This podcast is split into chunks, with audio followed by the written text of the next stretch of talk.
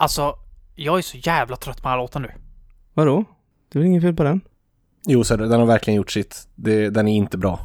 Men eh, jag, jag har ju lagt jättemycket tid och kärlek på den här eh, låten. Eh, jag får väl eh, sätta mig ner och göra en ny i så fall. Nej, Nej, nej, nej, nej. Alltså vi måste, känner vi verkligen ingen annan som kan göra det här bättre? Det måste finnas någon. Manuel. Ja! Ring honom. Mm, jag ringer han direkt.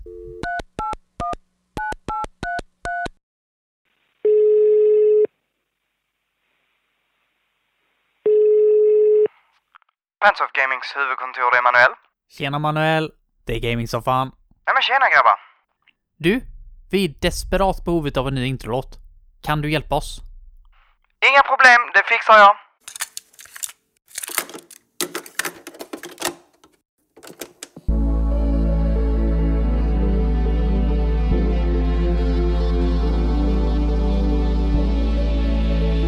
Hallå, hallå och hjärtligt välkomna till Gamingsoffan, En podcast om spel i allmänhet och soffspel i synnerhet.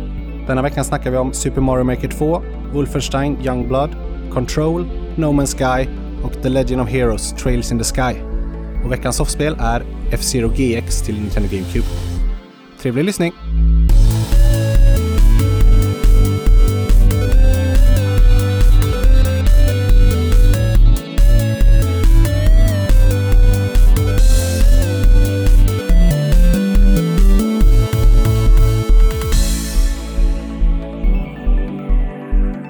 Gott folk var vi äntligen tillbaka. Gaming-soffan säsong 3. Sommaren är över och eh, hösten är väl eh, nästan här i alla fall, får man säga. Eh, och vi har haft ett ganska långt uppehåll. Eh, Jag heter som vanligt Niklas och eh, ni som sitter bredvid mig heter Heden Jo. och Söder. Hallå? Eh, och jag är tillbaka i den här stolen igen. Ja. Efter ett litet eh, switch där med Sur som ni spelade in eh, ett litet eh, WoW specialavsnitt här för några veckor sedan. Mm. Det gick bra. Det är succé.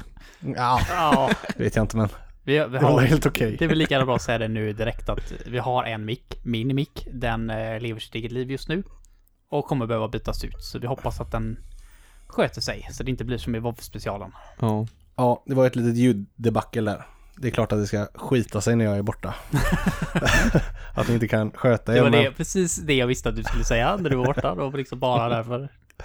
Eh, ja, det var ju såklart be om ursäkt för att det blev som det blev. Eh, ni som har hört har ju hört och ni som eh, har, ska höra så kan ni veta det att det blir bra efter en stund i det avsnittet också. Ja.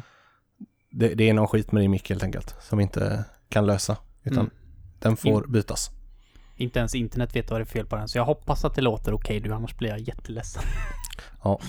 Det får vi hoppas på. Men på tal om att låta bra. Mm. Den här intro. Ja, Fan vad nice det är. ja, riktigt kul. Det Ja. känns eh, roligt att kunna starta en ny säsong med, med ett eh, helt nytt intro. Och förbättra podden lite. Mm. Vi förbättrade ju med en eh, bra bild för ett tag sedan. Och eh, nu har vi även kommit ifrån den där startlåten som vi gjorde i början av när vi ville få igång den här podden. Ja. Så det känns ju jättekul. Mm. Och få tacka eh, Manuel, eh, a.k.a. Pants of Gaming, väldigt, väldigt mycket för detta. För det blev, eh, vad vi tycker i alla fall, eh, svinbra. Ja. Är grym verkligen. Mm. Gå in och kolla in hans YouTube-kanal och följ honom på YouTube och prenumerera och allt vad man Ja, gör. verkligen. Verkligen. Men eh, ja, det är som sagt säsong tre. Nu har vi gjort detta ett tag och eh, hur, eh, hur har eran sommar varit? Vi tog ju detta lite i sommaravsnittet så vi behöver inte ta hela sommaren men Nej.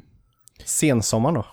Ja, Alltså jag em, har väl, varit väldigt nöjd med hela min semester och Mm. hela fram tills nu och nu blir det ju sommar igen här en vecka så att eh, det är ju riktigt skönt att få en, eh, få en extra sommarvecka här när man trodde att hösten hade tagit över men Ja, det Eh. kändes ju verkligen så där ett tag. ja, Det var precis. Riktigt jävla Du var lite för snabb, snabb på det där tycker jag med att och, och välkomna in hösten. Ja, fast jag, jag gör gärna det. Jag tycker om hösten. Ja, Så jag har inget emot det. Men visst, det är skönt med värme också. Ja, det, jag älskar sommaren. Jag, Mm. Jag kan inte förstå hur man kan eh, tycka om något annat än eh, 25 grader och strålande sol. Nej, jag håller med. Alltså seriöst, ska jag vara riktigt negativ och riktigt så som jag faktiskt tycker så det är bara sommar jag tycker om. ja, Jag tycker inte om någon annan årstid. nej. De suger mer eller mindre. Ja, våren kan ju vara trevlig när det börjar bli Ja, men, sommar om, igen. Okej, om man säger det så här fantasy. Så Ja. som folk säger. Folk som säger att "Åh, jag älskar hösten. Så lägger, målar de upp en bild och så bara ja fast hur ofta är det så då? Ja, men jag tänker typ de här första varma dagarna i slutet på mars. När det blir liksom, man kan sitta ute i t-shirt upp mot en husvägg och dricka kaffe Mm. på Fantasy. lördag förmiddag. Fantasy, precis det jag pratar om. Nej, det, det, det är väldigt härligt, men eh, ehm, sen så resten av året. Det, är- jag förstår eh, tjusningen med hösten med att man kryper in och tänder ljus och bara dricker te och myser i, under hösten. Men det är kul typ två gånger, sen vill man ha sommar igen. Alltså det borde gått från maj till september runt, runt, runt, runt, runt. Det hade varit det bästa. Ja. Jag vill inte ha något annat. Jag föddes i fel land. Helt klart. Eller föddes långt ner söderut. Men nu, nu har vi i alla fall fått två bra somrar två år i rad och det känns ju skönt. Mm. För det är inte kul eh, att gå in i hösten när hela sommaren har regnat bort. Eller att det har varit liksom som andra år, det har varit 15 grader och snålblåst hela sommaren. Det, är Det var så typ trevligt. så min semester kändes som dock. Så det... Det, det, det- kändes, det kändes ändå som att det var okej att gå tillbaka till jobbet nu för jag kände mig ändå ganska nöjd med semestern för jag har hunnit med liksom både vara helt ledig och inte göra någonting. Jag har grejat hemma, jag har varit iväg på utomlands, eller ja, utomlands, vi var i Danmark men Du har varit i Eh, bak och- varit iväg, och jag har varit iväg i alla fall på resande fot en stund och liksom fått gjort allting. Så det kändes väldigt skönt. Ja, jag håller med. Jag hade gått väl nog av semester tyckte jag nu. Jag, det var inte, jag ska inte säga att jag längtade tillbaka, men det var absolut inga problem att gå tillbaka till jobbet. Nej, nej, så kände jag faktiskt också. Jag kände mig ganska klar med semestern så. Mm, samma här. Så, eh, nej, det känns, eh, det, på ett sätt är det skönt att komma tillbaka till rutinerna igen. Jag Mm. gillar ju det. Mm, det gör jag med. Och det är ju väldigt kul att vara tillbaka med podden. Ja. För vi har ju sagt haft en ganska lång, lång semester från den nu. Ja, Mm. det blev ju så i och med att v- alla våra semestrar låg om lott i år. Ja, precis. Så alla ville vara lite lediga och så, eh, Ja, det har aldrig hänt förut. Nej, Vi har alltid typ haft samma semesterveckor. ja. Åtminstone typ tre veckor samma. Men ja. vi då hade ju typ helt- nästan inte en enda vecka tillsammans Nej. år va? En va? Ja, Vecka 29 tror jag vi hade Ja. alla.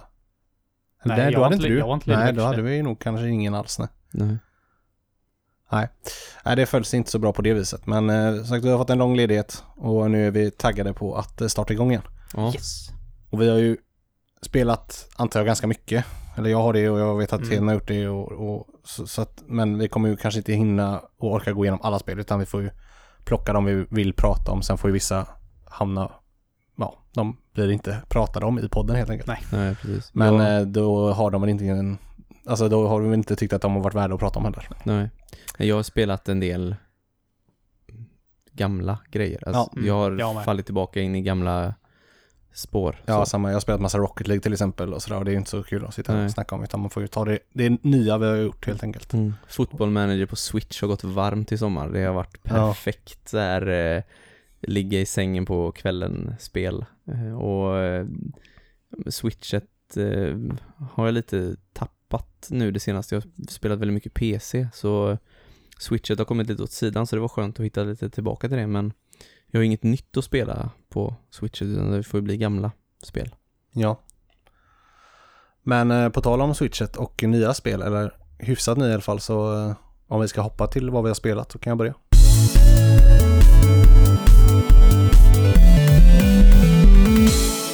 Det är ju inte så nytt längre kanske, men eh, det kom i somras och jag hann, det var precis att jag inte hann prata om detta innan vi gick på semester. Och det är ju Super Mario Maker 2. Ja, just ja, det. just det. Det har jag ägnat ganska mycket tid åt eh, denna sommaren. För att det har ju passat sig som du säger Ja, bra med Switch. Precis. Eh, jag spelade inte ettan någonting eh, mer än lite grann här hos dig Heden, för du hade ju det. Mm. Eh, men jag har alltid gillat konceptet och jag har alltid jag hade ju inget Wii U så att det är väl den, där, den förklaringen som finns att jag Det är inte nog- spelade. Ganska många som börjar med tvåan skulle jag gissa. Ja, det känns så. Men annars är det ju ett, verkligen ett spel som är gjort som borde passa mig väldigt bra. Så jag har längtat väldigt länge efter det här spelet och haft höga förväntningar på det. Eh, och det har verkligen levererat eh, enligt mig. Det är, ju, det är ju liksom mer av ettan egentligen. Det är ju, I grunden är ju precis detsamma som ettan var. Mm. Eh, det, den stora förändringen de har gjort är väl att de har lagt till en eh, hel eh, Mario-värld. De har lagt till Mario 3D World. Eh, så det finns ju Super Mario 1, Super Mario Bros 3, Super Mario World och Super Mario 3D World nu då. Mm. Eh, och det är ju inte det, är inte det att du kan bygga banor i 3D utan det är ju att det är saker från det spelet du kan använda i dina banbygganden. Ja, det är jävligt synd att man inte kan bygga i 3D. Då hade jag varit intresserad av att köpa tvåan också. det hade nog varit lite väl komplicerat kanske. Mm. Eh, men det är ju ja, det är en egen grafikstil då plus att du har, de har tagit saker från det spelet och lagt in. Så du har ju mer att bygga med helt enkelt och lite snyggare banor då, Mm. eller snyggare grafik. Sen finns det även ett eh, story mode de har lagt in som, eh, som jag startade med och som var ganska långt. Det tog en, några timmar att ta sig igenom det. Och det tycker jag var ett fantastiskt sätt att introducera i hur, vad man kan göra och ge en inspiration för att sen bygga banor. För det är liksom ett storymode där det går ut på att man ska bygga upp Peach slott. Och för att göra det behöver du pengar och för att få pengar så måste du samla pengar och klara banor eh, som Toad ger dig i uppdrag att klara. Och de här banorna är ju liksom sådana som Nintendo själva har gjort i Super Mario Maker. Så det är inga, det är ganska få liksom vanliga Mario-banor utan det är Mm. verkligen de här crazy grejerna du kan göra med detta spelet. Mm. Och Ja, de det verkligen- saknades i ettan faktiskt. Ja, det är en jättebra Det idé. fanns ingenting. Det var liksom bara, här kan du bygga, här kan du spela banor. Ja, för att det, dels är banorna i sig jätteroliga. Och det, finns, det är väldigt mycket så här pusselbanor och du ska, det är inte bara gå från start till mål utan du ska lösa olika klurigheter och du ska samla på fiender eller mynt eller på, på olika sätt. Så de har verkligen, de har verkligen gjort banan riktigt bra. Det finns svinmånga banor. Och eh, de ger dig verkligen den här inspirationen du behöver för att sen kunna bygga egna banor. För det är väl det som är det svåra med det här spelet enligt mig. Jag har inte byggt speciellt mycket. Jag har, mest, jag har kört igenom hela storyn och sen har jag spelat ganska mycket på spelat andras banor. Jag har inte, eh, jag har inte byggt så mycket själv. Eh, och det är väl det som är för mig svårigheten i det här spelet. Att hitta den fantasin och hitta den kunskapen eller vad man säger och komma på vad man ska göra. Jag, tr- jag tror jag hade kunnat sätta mig och bara eh, liksom bli så sjukt beroende av att eh, bygga. Mm. Eh, För det, det är nog det som hade, eller det som lockar mig mest med det här spelet. Mm. Att bara sätta sig och så här helt bara meningslöst bygga saker bara för att det är roligt och fast sen när man liksom är färdig så inser man så här ja det här kanske inte blev så bra och Nej. så gör man om från början. Precis Alltså, så var ettan för mig. Jag spelade Ja. 99% var jag inne och byggde banor. ja. Och oftast blir det så här att man tänkte lägga ner en fin, fin men så har de ju lite så här, det det har du kanske märkt att de har ju en låt i bakgrunden hela tiden. Mm. Och så gör den ju så här ljud när man lägger ner grejer. Ja. Och så var det ju den här Mario-låten då. Så tänkte du att du skulle lägga ner en fiende, men så var det du du du kom den här låten, kom den låten. Då la man ner tre fiender bara för att bup, bup, bup, så, och bara helvete så fick man ta bort dem och så, ja, till så börjar man vela, man bygger liksom en, en stor fet Bowser med vingar och med någon som rider uppe på han, Ja. skjuter eld och liksom bara, Det blir mycket så. ja, det blir liksom inga riktiga, jag tror jag byggde en bana och jag som jag la upp på. Ja. Nej, man, man måste verkligen sätta sig ner och tänka och, och det, det är svårt att göra det seriöst. Mm. Både utförande och liksom i, tanken att komma på en rolig idé som går att utföra seriöst och det blir bra. Det blir mycket vel.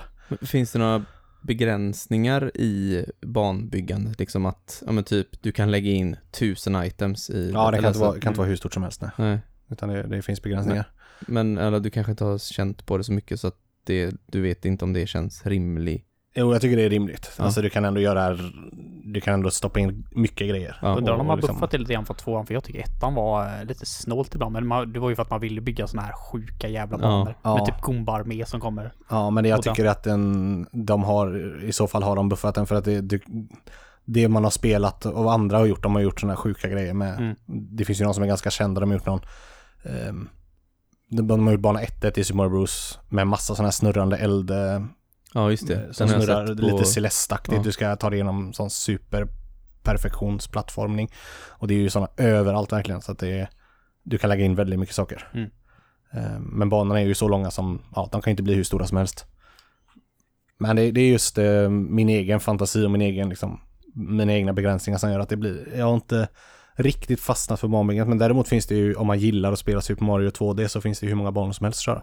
Som Nej, man det- aldrig har kört förut. Är det fortfarande lite grann samma problem som ettan hade? Att när man gick in och kollade på banor så var typ 90% sådana här jävla banor som sjö, spelar sig själva. Ja, men det, står. det som är bra här är när du söker på en bana du vill spela så, du, så finns det olika filter att välja. Du kan välja autoscroll, då får du bara sådana.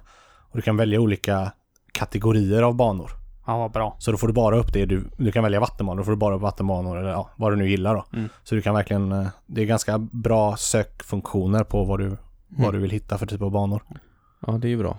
Ja, för Mm. det var liksom typ alla toppbanor. Mm. ettan var ju liksom sådana här. Ja, det är Som- väldigt populärt som- ja. att göra sådana. Det är det fortfarande. Men, eh, och de kan ju vara jävligt coola, men det är ju inte så kul i längden. Nej, det var ju det jag tyckte de var awesome. Jag spelade typ 20 stycken på rad och sen så Mm. bara, nu började det bli ganska tråkigt. Sen ville jag aldrig liksom spela någon sån igen, men det Nej. fanns ju till oändligheten. Ja.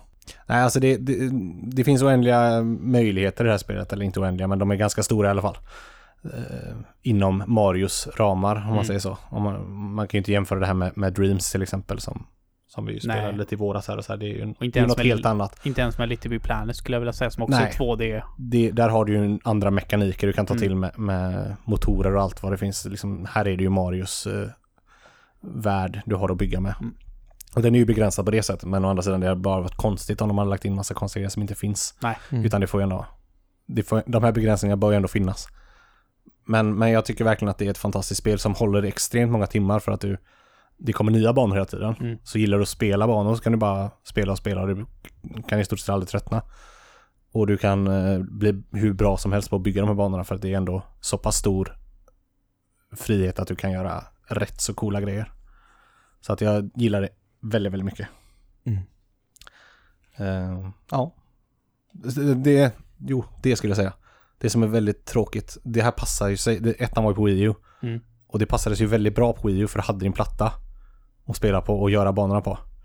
Men nu på switchen, i bärbart läge pass, funkar det ju bra om du har en stylus att, att hålla på med. Men ska du spela på tvn så är det ju inte alls bra när du måste ha kontrollen att spela med. Nej. Och lägga ut alla grejer med den.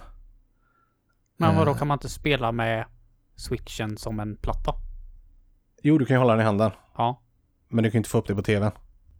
Då måste du docka den. Ja, just det. Det måste man ju göra. Ja. Ja. Jag tänkte inte på. Så du kan ju, spelar du det bärbart på switchen i handen, då funkar det ju som Mm. på Wii U, fast du bara har din lilla switchskärm då. Mm. Men du måste ju ha en stylus nästan för att hålla på med fingrarna blir ju jävligt bökigt.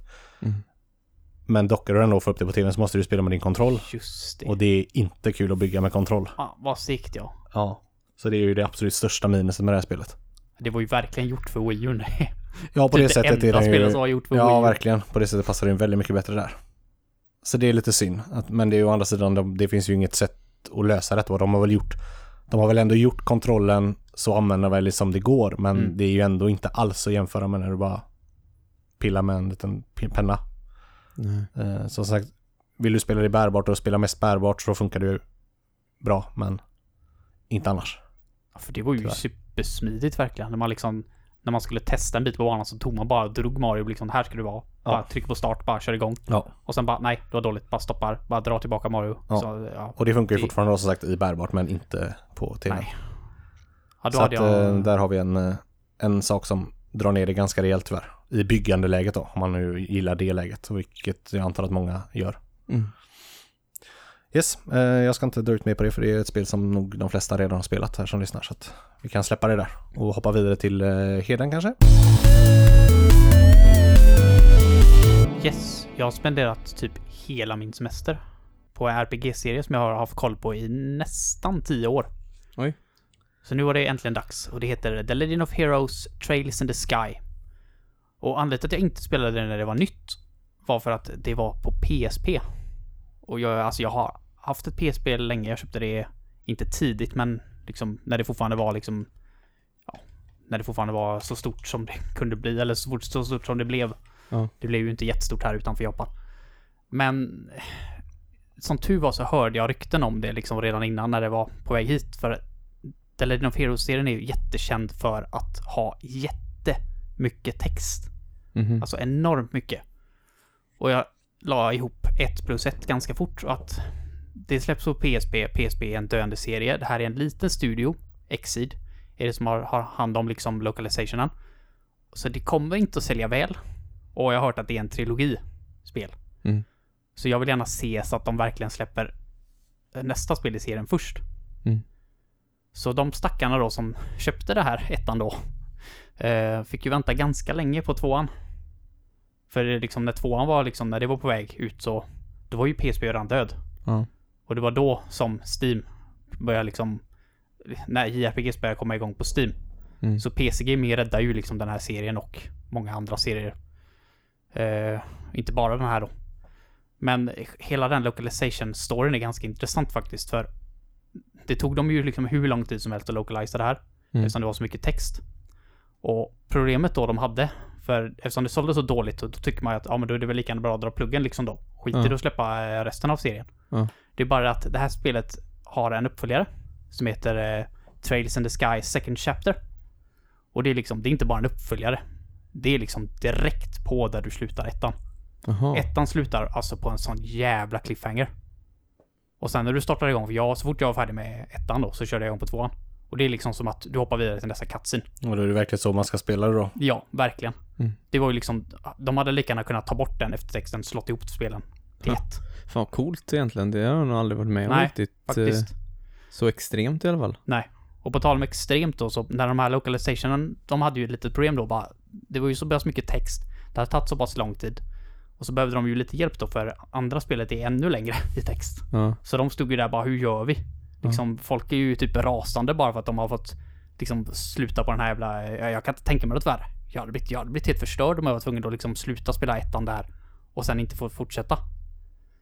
Och då tog de och anlitade två personer. De gjorde något Recruiter tror jag, om ni har hört talas om det spelet. Man spelade, man hade något typ en sån här anime shop. Det blev ett jättepopulärt indiespel där för ett år sedan. De anlitade de personerna som gjorde det för att översätta det här. Det slutade med att det tog, pass, tog så pass lång tid, det tog så pass hårt på dem att göra det här. Så att en av dem hade en kniv mot hjärtat och var redo liksom att trycka och den andra lyckades stoppa han innan han gjorde det. De, han var liksom, han var villig att ta sitt liv för att komma ur det här. Det var liksom så tufft det var. Och då, Inga vidare kollektivavtal Nej, där låter det nej. Alltså det, till slut så fick de ju liksom bara, vi kan inte göra det här. Liksom, de fick ge upp. Och så fick Exid fortsätta då. Och typ fyra eller fem år senare så släppte de det. 2014 eller 2015 tror jag det släpptes. På Steam då. På Steam. Det var Men- Steam som räddade hela den här serien kan jag säga. Men varför kunde de inte släppa det till Vita då? Ja, för Vita är ju inte jättestort heller. Nej. Sen så ska ju någon, någon måste ju porta den här, någon måste göra porten. Ja. Och PSP-versionen släpptes ju också då kan ju säga. Men jag tänker det kändes mer som ett logiskt steg om PSPn dör ut att släppa Hade, till vit, Vita. hade vitan gått bättre så hade de Mm. gjort det men. Ja. Men som tur var då så har ju den här serien gått riktigt bra och nu så släpper de ju liksom spel den här serien fortfarande. Ja, Så. PC Gaming, tack liksom för att det räddade den här serien. Men vad, vad sa du, det var en trilogi? Har du spelat alla tre spelen? Nej, jag håller på, jag är nästan färdig med det andra. Ja, okej. Men bara för att liksom fatta hur mycket text i de här spelen. Ja. Så, det andra spelet har 716 000 ord i sig. Oj. Och då tänker ni så här bara, ja, 716 000 ord, det säger mig ingenting. Men om jag säger det så här då istället. Om du tar Sagan om ringen, hela den trilogin, Ja. plus The Hobbit, Ja. plus Silmarillion, Ja. de fem böckerna, så får du 680 000 ord. Okej. Då säger det mig ganska mycket. Ja. Så det är liksom som fem, de fem böckerna plus ytterligare 30 000 ord till. Så har du bara andra spelet i serien. Åh fy fan. Och slår du ihop det med det första så har du liksom 10 Harry Potter-böcker i text. Ja. Det är sjukt. Så det är alltså det Så du har läst hela semestern om andra ord? typ. Men alltså det, det är ju liksom, om vi tar det från början nu vad spelet är då, det är ju ett RPG, turn-based. Grafiken ser lite grann ut som Harvest Moon. Ja. Faktiskt. Lite så här 64 PS1 Harvest Moon. Så här supermysig. Nu har jag spelat PS-versionen ska ju sägas då, och det ska man definitivt köra. Man ska definitivt köra PS-versionen för det är så skarpt. Alltså grafiken ser supermysig och skarp ut. Karaktärerna ser ju liksom lite så här, de är ju chibi-aktiga. Så det märks ju att det liksom, det att det är spel från typ, jag tror från början är det 2004 RPG. Om Men vad finns det, eller menar du ettan? Ja, ettan och de, de är ju liksom samma spel. Ja, men jag säga. tänker, finns, eh, finns de till något annat än PC? Eh, du sa att man ska ett- spela PC-versionen. Ettan och tvåan finns till PSP också. Ja, tvåan finns också till PSP. P, Ja. ja. digitalt bara då. Ja. Men anledningen till att man, varför man ska spela det här på PC är för att de har lagt till ett turbo mode. Och herre jävlar vad gött det är med turbo mode.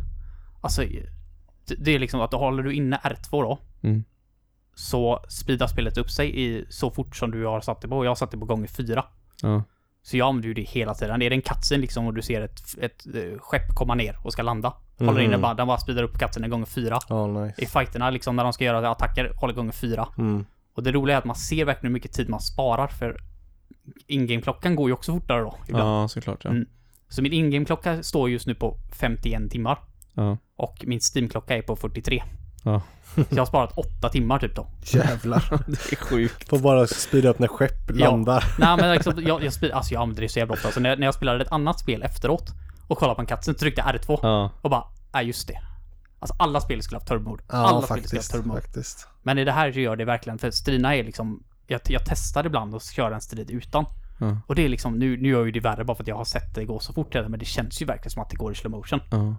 Ja, för man vill ju inte hoppa över alla cutscenes, Nej. men i turbo mode är ju perfekt då, för då kan du få med dig all informationen ändå, fast Mm. det inte blir så långdraget. Men du stoppar den automatiskt när någon börjar prata eller så om du spolar en cutscene? Ja. Ja, jag måste trycka vidare texten själv. det är bra i alla fall så du inte råkar hoppa över massa text Nej, som ja, du det har väl hänt en gång på de här 80 timmarna jag har spelat de här Ja, spelen sammanlagt ja, nu, men att, det- att det var en automatisk textbox en gång, men Ja, det var liksom en gång då. ja okej.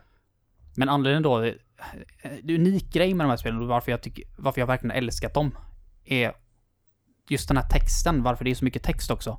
Det är för att alla NPCs i det här spelet, det är liksom, när du tänker en NPC i ett annat spel så går du fram till honom och säger han I love shorts, very comfy and easy to wear, liksom, typ något sånt. Och bara, okej, kul att träffa dig också, men alla, alla NPCs har verkligen en egen story.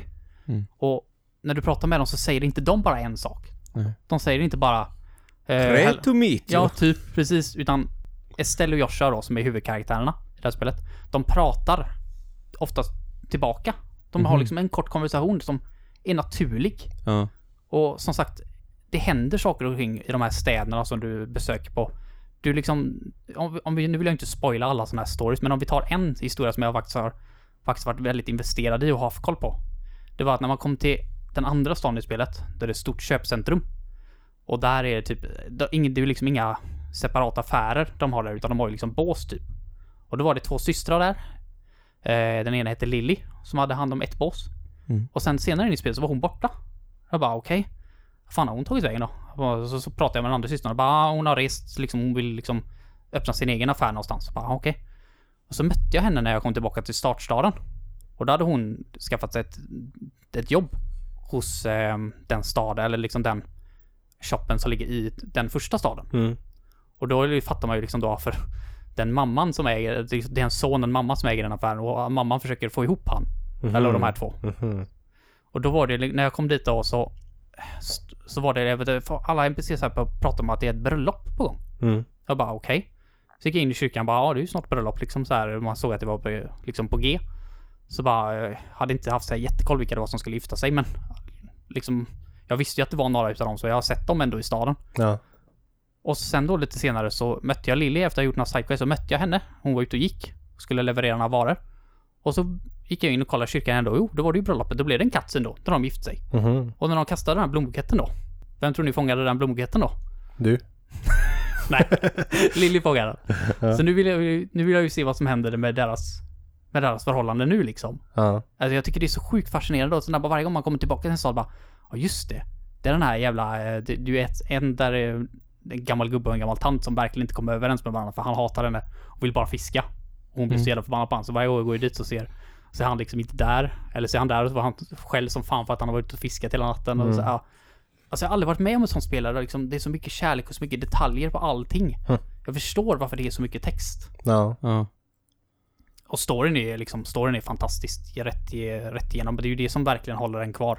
Men texten, alltså mängden text kan du lite välja själv hur mycket Precis. folk du vill gå och prata med. För kör du bara storyn och inte går och prata med random folk så antar jag att mycket av den här texten inte att försvinner liksom. Mm. Alltså själva texten i storyn tycker inte jag är mer än något annat Nej, det är mer att du kan väljer själv. välja och gå och prata med väldigt Ja. mycket folk. Ja. Och det är ju det de sa också när de localiserade så sa de ju att scenariot, liksom själva huvudscenariot står för 50% av texten.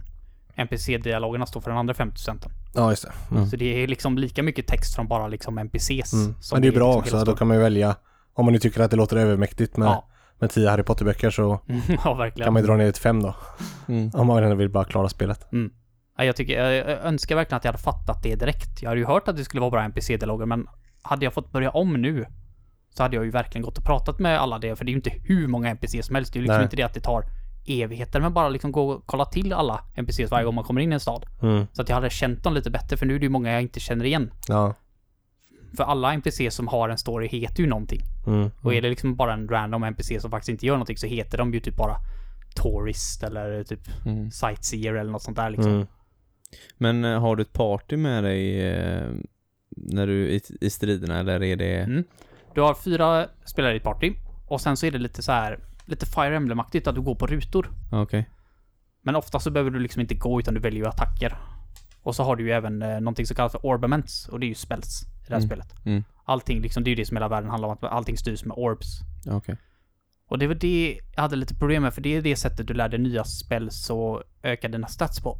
Att du lägger i orbs. Och jag fattade inte riktigt hur det här systemet funkar i början. För det är liksom, lägger du i olika orbs så ligger de i olika färger, Mm. olika element. Och för att få vissa spel så behöver du lägga i x antal såna här eh, kristaller, är det typ. Mm. Har jag glömt vad de heter, Sepif eller något sånt där.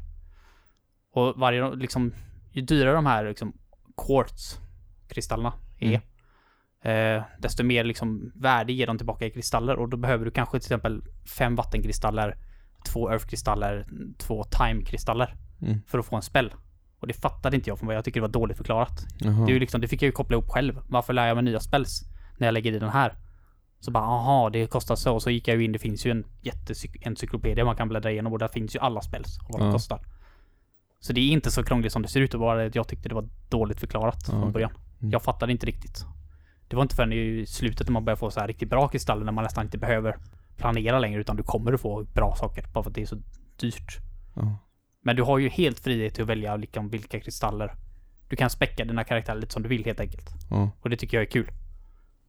Ofta så låter jag liksom...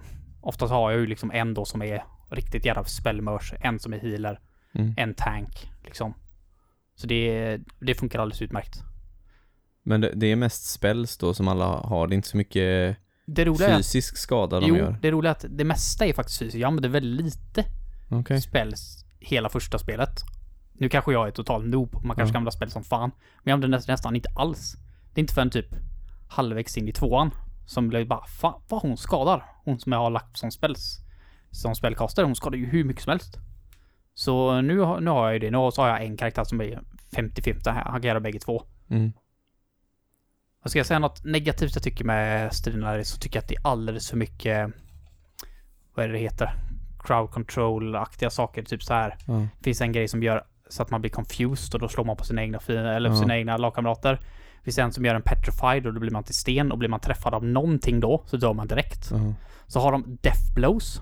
Det har en chans att one-shotta en. Vilket är fruktansvärt frustrerande. Det var liksom seriöst en bossfight jag hade där hon började striden med att göra en eh, specialattack på mig. Med death blow på mig. Så tre utav mina karaktärer dog från början. och där satt jag som ett fån och bara fattade ingenting. Sen om man ska ta vidare det, om man dör i det här spelet. Alltså det här borde alla spel också ha. Det finns många saker som man kan lära sig utav det här spelet. Det är att när man dör så kan man välja retry. Så kan man få köra om den fighten. Och så går det, det här går att stänga av för övrigt, men jag har det på för det är det bästa de har gjort någonsin. Att dör du och väljer retry så blir fina lättare. Jaha. Så att du kan tekniskt sett dö gång på gång på gång tills fina helt enkelt inte kan skada dig längre. Det är så det är i retail på WoW. Får du buff 5% mer damage och healing. Ja, för fan vad casual det har blivit nu va. Så dör du, dör du, wipar du fem gånger så får du liksom 25% mer skada och healing.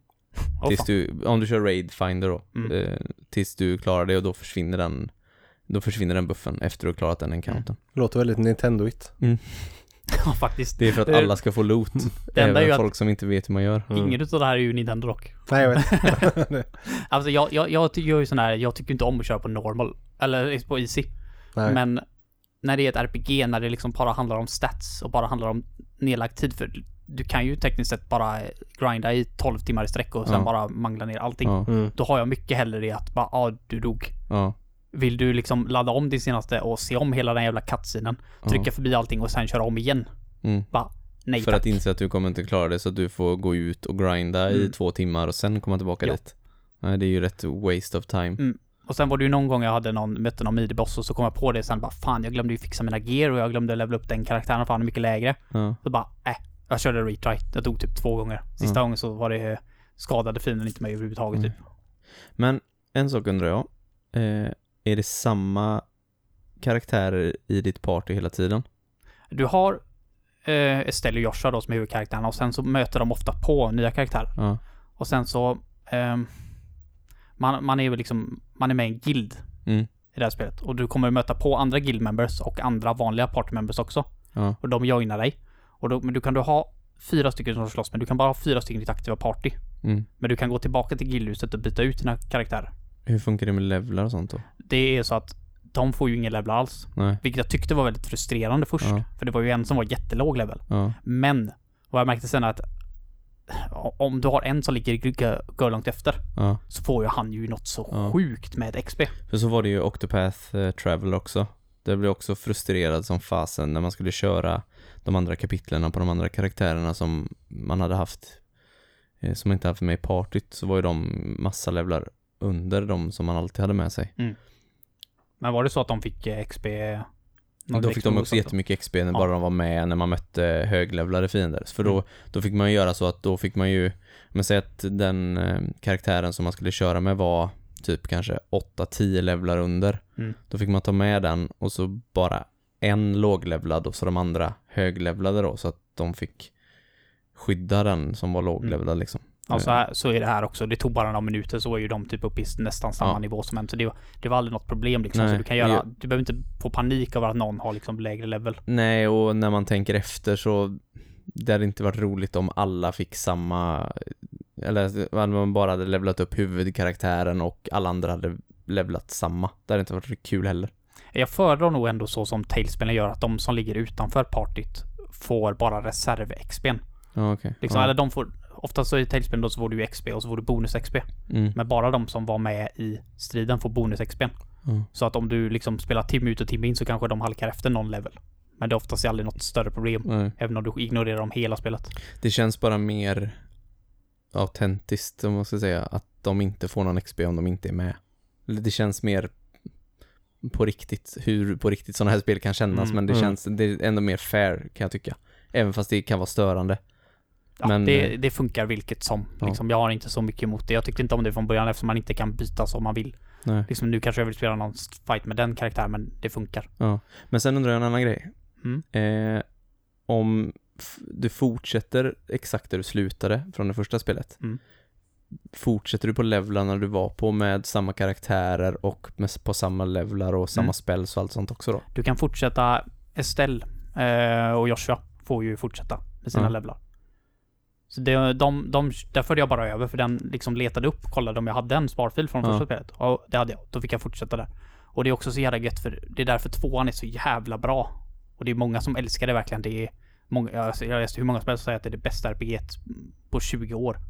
Okej. Och det är nog för att ett RPG blir ju bättre ju längre in du kommer Ja. i det. Ja. Och tvåan är ju verkligen som att starta mitt i ett RPG. Ja. Du slipper allt det här buzzet. Det är liksom inga tråkiga eh, tutorials i början. Det är liksom bara det som är nytt i det här spelet då. Det är ju så här chain attacks. Karaktärerna kan chain upp. Det är typ det nya, Mm. nya grejen här. Men det var ju liksom bara en tutorial så var ju det liksom, då fattar man ju hur det funkar. Men det, det, man kan ju bara säga att det är så bra om man har spelat ettan. Ja, du, jag tycker synd om den jäveln som startar upp och bara spelar tvåan. För du kommer precis. inte fatta Då, då är det ju tvärtom någonting. nästan. Då blir det ju skräp på andra Mm. sidan. Mm. Så att det, man kan ju säga att, ett, att det är en jävligt lång tutorial då. Ja, det kan man Om ju man säga. säger att ettan är det. Men ettan, ja. ettan var ju också riktigt bra, men det är ju verkligen tvåan som... Det, det skiner ju Men verkligen. om du inte har spelat ettan eh, just med level-grejen där. För nu för du över de som du sa med samma level. Mm. Men om du startar på tvåan utan att ha spelat ettan, vad... vad Då får du nog en karaktär på en standardlevel bara. ah, okej. Så Jag det kan ju också göra att du får en lättare start på tvåan då om du har spelat ettan och varit levlat mycket där så Kan du få en lättare start? ja. tvåan lättare från första början helt enkelt. Jag tror jag hade en svårare start på det här. För jag startade på level 39. Men Mhm. med min andra karaktär jag hade med mig party startade på level 40. Jaha. Så jag tror att om man inte startar, eller inte har en sparfil så får du nog en eh, Level 40 då. 40, ja. 40 karaktär. okej. Det skulle jag gissa på. Ja. ja, då var du ganska rimligt levelad då. Ja. Kan man säga. Men det- ja, jag tycker det är kul upplägg. Ja, jag gillar det också. Och det gör ju ändå liksom lite annorlunda grejer i striderna till exempel då. Så har du ju liksom, du har den här grejen, en, en mätare som visar vems tur det är. Och Ja. på den här mätaren så poppar det upp lite bonusrutor. Mm. Till exempel 10 gånger damage eller eh, eh, garanterat crit till exempel. Och då liksom får du ju se till så att fienderna inte får de här turn-based, du får ju sno dem. Och då har du liksom en mätare, de kallar det för combat points tror jag det. Och när den combat pointsen är då kan du trycka när, det var också för övrigt väldigt jobbigt. Jag spelar med kontroll, Mm. men de här knapparna som man, man kan när som helst trycka på den så länge du är över 100 och en röd lampa lyser så kan du liksom eh, använda en sån specialattack när du vill. Det är bara liksom trycka på så får du den turnen. Det är ju så du snor en och du kan ju sno en gånger 10 damage så inte fina får till exempel. Men de är mappade till keyboarden 1, 2, 3, 4. Jaha. Och jag fattar inte vilka kontroller, liksom vad ska jag ha, vad ska jag ha dem för, för knappar? Nej. Så varje gång jag var i en strid jag visste skulle ha, då fick jag ta fram keyboard. det var lite konstigt att spela med både keyboard och, eh, och kontroll samtidigt. Ja. Men det var ju liksom bara till dem. Ja. Så när jag visste att nu behöver jag använda den här, då fick jag liksom hålla, eh, hålla över ettan då. Så var beredd på att trycka på den då. Så det är, ja, lite, lite weird, men det går ju säkert att mappa om det på något sätt. Mm. Och sen så, storyn låter jag vara osagt helt och hållet. Alltså den börjar ju supersimpelt, men det blir ju till något helt sjukt. Ja. Det börjar ju liksom bara med att Stella och Joshua är liksom eh, Junior Bracer Guild Members. Och de vill liksom bli riktiga Guild Members och så går de ju runt och gör uppdrag för att liksom de, de reser runt världen för att det liksom Det är så man måste göra för att bli liksom en senior Mm. Guild Member. Mm. Och sen så blir det ju till något helt sjukt alltså. Slutet på ettan är ju något fruktansvärt spännande. Och sen så som det slutar, man liksom bara För helvete, jag, jag, jag spelar färdigt det på torsdag kväll. På fredag morgon hade jag laddat ner och börjat spela nästa del liksom, så det var bara rätt igång. Perfekt att du hade det. Att du, inte, att du slapp vänta de här åren det tog Ja. och, som andra fick göra. Då. Sen fattar jag liksom inte, det måste sägas som en sista grej. Jag fattar inte folk som säger att musiken i Falcom, det är ju de som utvecklade det, de gör även Is. Och Is-serien har säkert superbra musik, men jag tycker inte det här spelet har... Alltså det är några låtar som är riktigt grymma. Men eh, överlag skulle jag säga att musiken är ganska average. Mm. Faktiskt. Ingenting som jag, inget gastnivå liksom, så som jag har hört att det ska vara. Nej. Förutom den låten som är när man du vet, så som alla RPG sa att de har en låt när man har klarat, eh, när man har dödat alla fiender. Så Ja. kommer en låt. Alltså den Ja. är så jävla skön alltså. När, man, när de delar ut all XP Ja, och, ja. alltså den är så grym. Den, den skulle jag vilja ha på riktigt. Liksom när du gjort något bra. Bara, liksom så här, du kommer hem från jobbet. Bara, och liksom du, du, liksom, du har gjort, eh, du har gjort i, din så här, eh, vad heter det heter? Eh, deklaration i tid. typ då skulle jag vilja ha den låten. Bara poppa upp. Det, alltså det är så jävla skön. Du det kan du väl ha? Det är väl bara att ladda ner Ja, den, jag eller? har lagt den som favorit på YouTube nu. Så, Så, nu fort du tycker att du har gjort något som du tycker är bra så Ja. startar du den bara. Så det är, ja, nej, riktigt jävla kul spel och jag ska fortsätta spela det och sen så, så fortsätter, jag tror det är det som, det är nog det jag kommer göra resten av året. Kommer spela Legend of Heroes-serien. För det är typ fyra spel framåt i serien. Släpps nu i oktober. Jaha, Och jag skulle vilja spela det, jag vet inte fan om jag hinner igenom eh, alla de spelen. Jag är snart färdig med tvåan och sen kör jag igång trean och det ska vara lite kortare än tvåan. Så, um, ja, jag, jag vill ta, jag vill ta ikapp den serien för jag behöver en ny, en ny eh, Tänk, RPG-serie tänk följa. på att du ska knoppa ihop en Goti-lista också. Ja, det, det kommer bli tufft kan jag bara spela sådana. Jag hoppas på, jag hoppas på att hinna med det. Eh, Trails of Cold Steel 3 släpps nu då. Mm. Det är också en jävligt cool grej för alla de här trilogierna är olika världsdelar på kartan. Okej. Och de pratar ju om dem, så det de pratar om nu, liksom, det, liksom eh, Erboria som det då heter, som är liksom grannlandet. Eh, det är ju liksom där Cold, eh, Trails of Cold Steel utspelar sig. Mhm, mm. Så det ja, det är så jävla coolt. Alltså det här världsbyggandet, de här levande världarna de har byggt ihop. Jag hoppas de fortsätter med det högaste, för det, är- det är något riktigt speciellt de här spelarna. Alltså, något riktigt unikt. Och jag är superglad att jag äntligen fick tummen ur och spelat det. Tio års väntan och så Ja. är det bra då. Det är ju kul i alla fall. Ja, men jag är så glad för Turbo Mode fanns ju inte från början så. Nej. Yes, jag ser fram emot, jag, jag fortsätter nog prata om det nästa gång. Mm. Det är nog det jag kommer att spela nu som sagt. Mm. Yes, så är det. Jag har eh, plockat upp eh, No Man's Sky igen. Det kom ju en jättestor eh, ny uppdatering här i somras på det. Eh, ännu en gång en stor uppdatering med mycket mer djurliv. Det är mycket mer eh, basbyggarverktyg. Eh, ny content i storyn. Alltså det har kommit hur mycket som helst. Du kan till och med rida på djuren som du, vissa djur som du träffar på nu typ i, på planeterna och ja, det är hur mycket som helst och jag har liksom bara skrapat på ytan för att ja, det är ju ganska stort det här Ja. eh, spelet. Har du inte varit på alla planeterna? Eh, nej. Det är liksom, eh, bara storyn tar ju hur lång tid som helst att spela igenom och så fastnar man ju hela tiden på de här planeterna och jag tycker det är så fruktansvärt roligt att bara utforska alla planeter man kommer till. Springa runt och bara samla grejer, bygga baser. Man, man kan lägga flera timmar och bara, "Nu här vill jag bygga en eh, bas till exempel, så kommer man till ett nytt ställe. Då kan jag lägga flera timmar på att bara bygga en bas för man får en vision om att men så här hade det varit fräckt att bygga.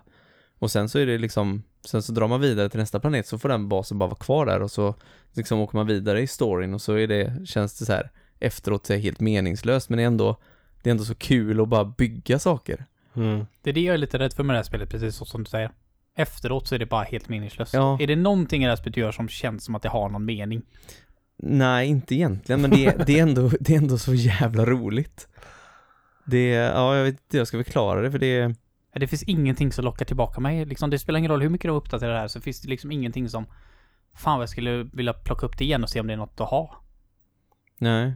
Ja, Jag känner på ett sätt så för att jag ser ju att det är bra men det är ju å andra sidan svider så jävla mycket för att nu nu är det ju där som det borde varit för, Ja. vad är det, tre år sedan? Ja. Mm.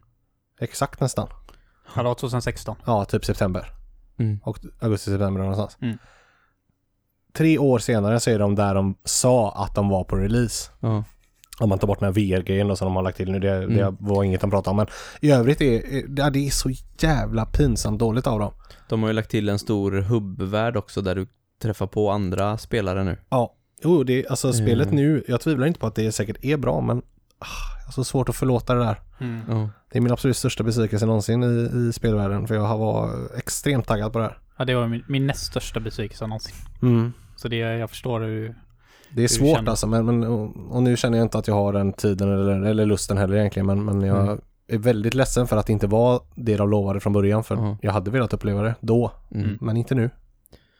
Nej, men det, det finns i alla fall fruktansvärt mycket upptäckarglädje i det här spelet. Alltså alla planeter är inte unika är de väl inte, men de är det finns alltid någonting att upptäcka på alla planeter och det, det är hur mycket, de är fullproppade med grejer och de är liksom, de är hur stora som helst. Det är så roligt när du sätter dina waypoints. Så till exempel då när du åker med rymdskeppet så kan du sätta din waypoint liksom att hit ska jag. Då står det ju så här, ja det tar eh, fyra år att åka Mm, hit. mm. Men så kör du ju liksom din warp speed sen så kommer du ju dit jättefort. Men det är ju samma när du är nere på planeten så kan du ju ha en waypoint som du har åkt ifrån till exempel med ditt rymdskepp. Och du vet, skulle du springa dit, då så här, det kan, det tar fyra år att springa dit. Ja. Eh, Har du verkligen testat så att du faktiskt gör det? nej, det har jag inte gjort, men eh, det är så här, har du gjort på din semester egentligen? det, när, man, när man ser de avstånden så fattar man hur sjukt stort det här spelet är. ja. och hur mycket det finns att upptäcka och eh, det är liksom, som sagt, det har skrapat på ytan på all ny content. Ja men det, alltså det var ju det enda de kanske lyckades med från början att göra ett jävligt stort spel för Ja. det var ju lik, det är ju inte större nu antar jag utan nej. storleken är ju samma och planeterna är lika många så där. Men skillnaden är väl att det finns något att göra där nu. Ja, precis. Innan Alltså, var det bara Alltså, åka jag- runt alltså, så och samla då material som man tröttnade på rätt Mm. snabbt. Alltså det var... Alltså fruktansvärt dåliga minnen från det här spelet alltså. ja. Alltså, det, så fort du nämner No Man's Sky så hör jag det här. No free slot in suit Mm. inventory. Men de har, de har ehm, eh, ändrat hur mycket, ehm, hur mycket material som stackar i varje stack i ditt inventory nu. Jag tror de, det är dubbelt så mycket tror jag du kan stack, nej, fyra gånger så mycket. Förut kunde du stacka 250, nu är det 1000 av varje material du kan ha i, i samma slott. Mm. Så att de har gjort fyra gånger så stort inventory. Det Ja, var, för det det- var väl ett stort problem. och så kan du ju uppgradera, du kan ju uppgradera din, eh, din rymddräkt så att du kan bära med dig mer grejer och ba- bara liksom att man ser när man landar på de här eh, rymdbaserna så ser man ett stort coolt rymdskepp. Så ser man så bara, ja det kostar eh, 10 miljoner och jag har liksom 100 000. Då Mm. blir man så här, fan nu måste jag ut och då kan jag bli så här, då kan jag bli helt manisk och bara, nu måste jag bara samla pengar så jag kan köpa ett nytt coolt rymdskepp. Så lägger jag liksom fyra timmar på bara samla grejer och sälja saker och hitta grejer. Och liksom sen, sen så köper jag ett nytt coolt rymdskepp och säger ja, nu då? alltså, Precis. det, det blir lite så antiklimax när man väl kommer, men man hittar hela tiden nya sådana liksom hittepå eh, egna du, kan quest ändå, liksom. du, du måste kunna bygga en bas, jättestor cool bas som är din bas som du alltid kan återvända till eller? Ja, det kan man göra. Ja, så där finns ju ändå någonting du kan Ja. lägga mycket tid på som du har Absolut. kvar även. Det är ju inte bara att du lämnar allt Nej. bakom dig. Den, den har du alltid, när du tar upp din karta så har du alltid den, så kan du alltid se vilken planet den är på. Ja. Din bas som, och även, för du kan ju bygga baser på alla planeter om du vill. Så att Ja, jag tror att precis. du kan se, för då kan du döpa dem till olika saker och sånt så du Ja, vet vilken ja. som är vilken. Ja, det är ju lite bättre än jag tänkte mest första Men det är det liksom att, att du ja, nej, det är det att inte när vet man, vart det är liksom, att du inte ens kan. Ja, nej, nej, igen. det vet man ju, men det är bara det att när man väl går vidare i storyn så kommer man därifrån, från det, den galaxen som man var i liksom, man åker vidare till ny- nästa solsystem. Mm. Och det är, du måste, för att hoppa mellan de olika solsystemen så måste du ha sådana här warp cells och det Mm. måste Ja, du det. måste du göra och det blir lite en process. Du kan liksom inte bara hoppa in i rymdskeppet och åka tillbaka till din bas utan då måste du ha sådana warp cells. Och det är, man vill helst försöka att undvika att hoppa för mycket mellan solsystemen utan Mm. det är väl om man, om man har något quest som man ska vidare liksom. Men är, är storyn kul också eller är det mest kul att köra på egen hand? Eh, Det är mest kul att komma vidare för att låsa upp nya saker. Ja. Själva storyn är lite så här, man det, man får kontakt med, med en alien som man ska försöka hjälpa att komma därifrån. Han vet inte vart han är, han vet inte hur han kommit dit. Så måste man eh, ta reda på man måste lära sig en massa olika språk och sånt för att det finns ju typ fyra olika alien-raser som pratar olika språk. Ja.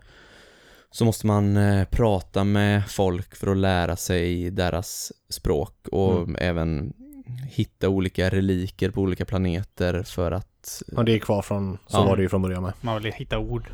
Ja, precis. Eh, och sen så i sin bas så rekryterar man eh, eh, typ forskare eller sådär som, eh, som hjälper en att låsa upp massa saker för då bygger man en typ weapon eh, eh, enhancer eller vad det heter så måste man ha en weapon master som, som ska vara i, i basen och liksom eh, ha hand om alla sådana grejer så att man gör uppdrag för honom så att man eh, utvecklar vapnena så att man kan få nya grejer och låsa upp blueprints och kunna göra, få nya saker man kan crafta och sådär.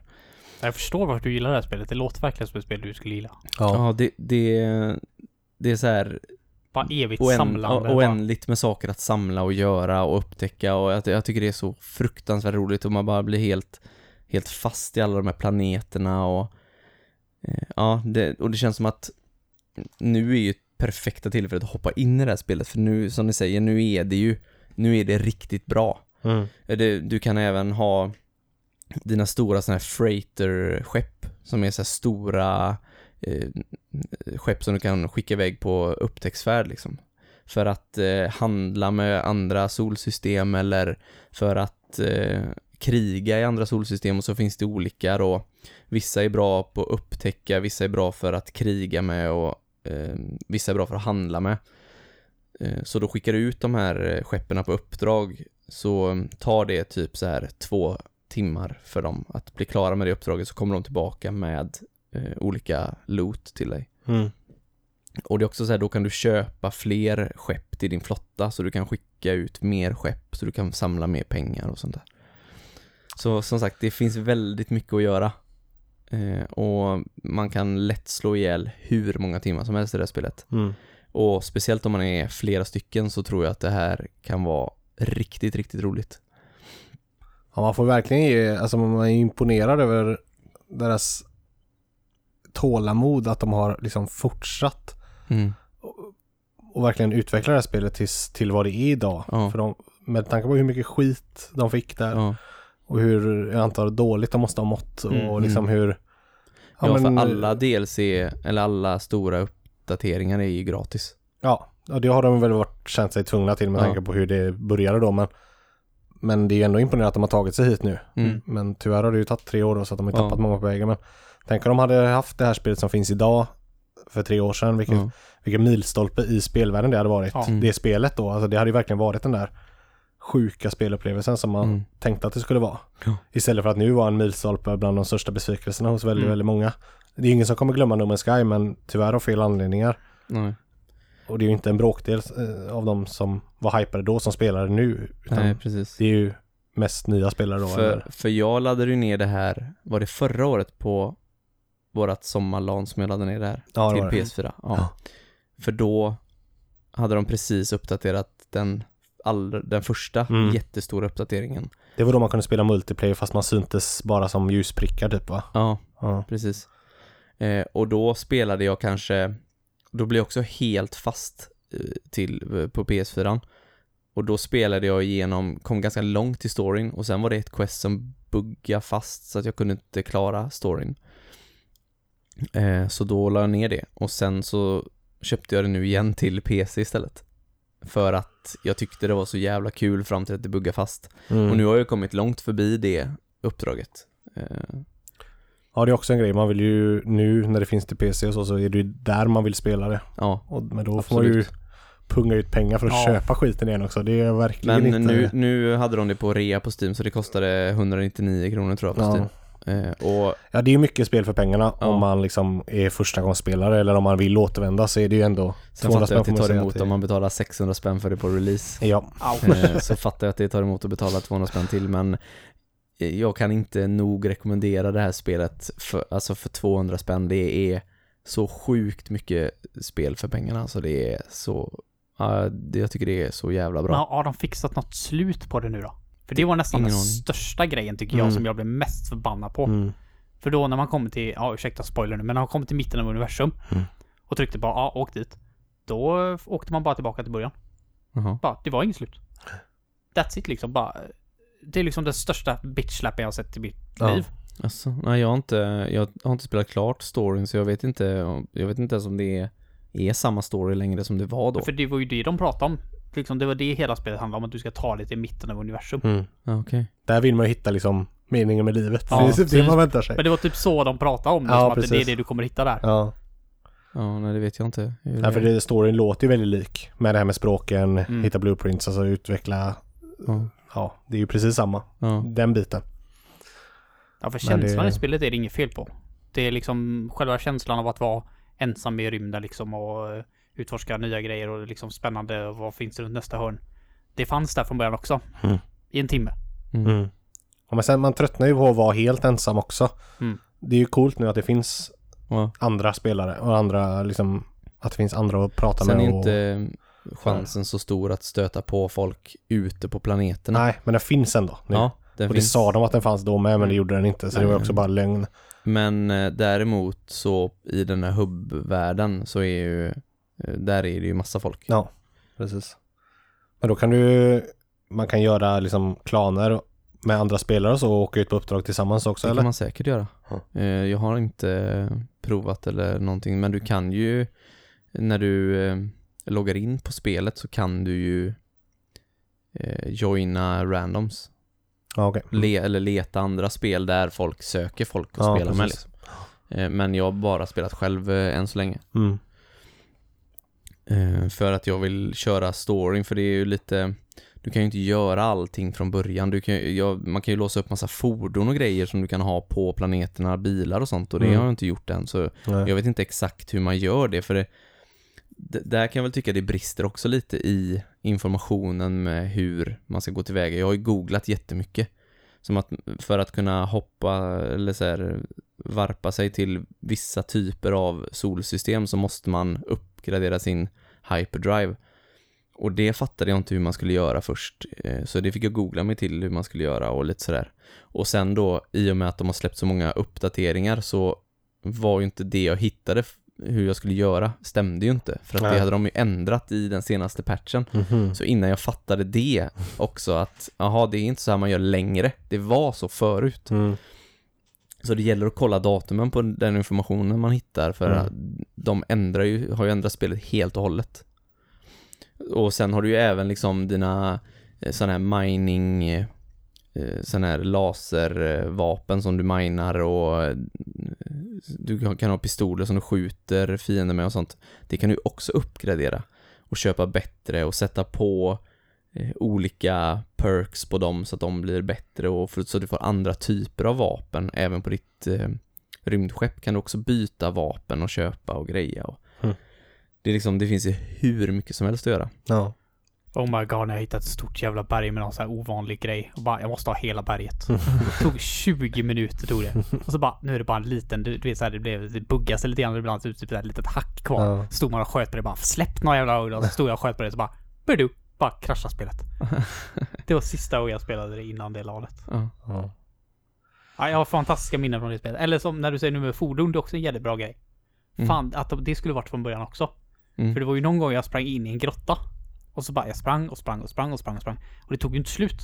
Nej. Till slut så var det liksom det, ska jag vända om? Och springa typ en kvart tillbaka? Ja. Eller ska jag hoppas att den här grottan tar slut idag? ja, precis. Det kände jag också ett par gånger där. Mm. Och så här grottorna såg ju typ identiska ut. Ja. Är det fortfarande så? att Alla grottor Nej. är typ likadana? Nej, jag tycker det är väldigt, eh, väldigt bra designade eh, planeter. Just med den, alltså det, det kan ju vara liksom stora, men typ så här Grand Canyon eh, grejer liksom. Så stora dalar och berg och grejer och det är liksom, jag, jag har inte stött på någonting som känns likadant eller som att det är Nej. bara copy-paste. Utan jag tycker att det känns väldigt så random genererade världar. Jag såg att det var någon som hade gjort eh, Rocket League i, eh, Ja, det såg jag med. Mm. i spelet. Ja. Det var det då, de sa att de hade gjort det. Utvecklarna hade ju testat att göra det. Ja. Så var det ju några testspelare som testade hade- att göra det själva ja, och ja. lyckades. Det var ganska coolt faktiskt. Ja. Mm. Alltså det var, inte, det var ju långt från Rocket League men det var Ja, ändå det, två bilar och en boll och två mål så att det, Mm. ja, det är ju en bra bit på vägen i alla fall. det är ändå coolt att det går. Men någon gång skulle man ju egentligen bara tagit upp det eller bara satt och spelat och bara se hur det känns. Ja. Bara se om det är Jo men alltså man är, man är sugen såklart men, Men men dels vet jag att det krävs extremt mycket tid för att Mm. komma någonstans så det känns ju verkligen inte som att man kanske vill lägga på ett så gammalt spel just nu eller inte jag i alla fall. Nej. Nej, det är det som är lite synd också för att för, för att låsa upp alla så här base building grejer så måste du spela ganska långt för, Ja, det för att det. det ska bli roligt och Mm. det, det tar ju bort lite av glädjen i att spela multiplayer också för att då måste man ju spela sin egna story först. Ja. Eller om man inte är på samma ställe i storyn så måste man kanske spela själv en bit för att kunna låsa upp en del Mm. grejer liksom. Ja men när jag väntade på det här spelet för tre år sedan då, hade jag, ju- då tänkte jag att det här, nu har jag, nu har jag liksom hundra timmar att lägga på det här spelet för så hypad var jag liksom. Mm. Men det, nu känner jag liksom, jag skulle kunna ge det tre timmar kanske. Mm. Men det kommer inte räcka för att det ska bli Nej. kul antar jag. Nej. Och då, eh, då är det ingen idé att jag ens köper det. Eller uppdaterar det. Nej, sen, sen kan man nog Jag tror att man hade uppskattat det Även om man inte hade kört någon story och bara springa runt tillsammans och Vela, eller liksom Mm. så det, Jo men det hade säkert varit kul en stund men det är ju ändå inte... och, och Men jag tror att ska man Ska man spela det här tillsammans så ska man nog börja om från början Mm. och köra alla uppdrag ihop Mm. så långt det går För då Då blir det nog lite roligare Ja. än att, att grinda igenom det själv Ja. Jo, men hade, jag, inte- hade det inte varit liksom massa andra spel som är på gång och sådär så att jag, jag verkligen hade känt att jag hade haft tid att sätta mig in i det här så hade jag nog kanske gett det en chans till. Mm. Men, Mm. eh, men det, så, så är det inte. Nej. Jag har redan spelat No Man's Sky liksom, även om det är nästan till ett nytt spel så det är inte så spännande längre liksom. Nej, nej den där första grund... eh, Vad är det för något överhuvudtaget? Det har man ju sett. Ja, Och där skiljer det sig ju inte. Det Nej. ser ju likadant ut och du gör ju samma saker Ja. i grunden. Mm. Ja, ja.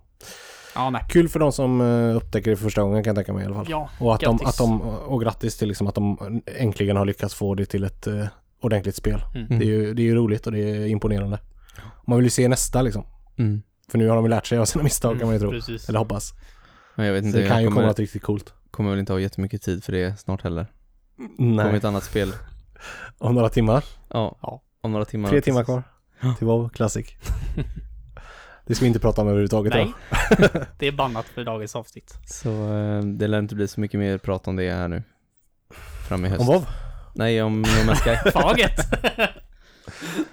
Okej. Men nej, det, jag, jag var färdig där. Ja. Så att vi kan hoppa till nästa som vill ta över.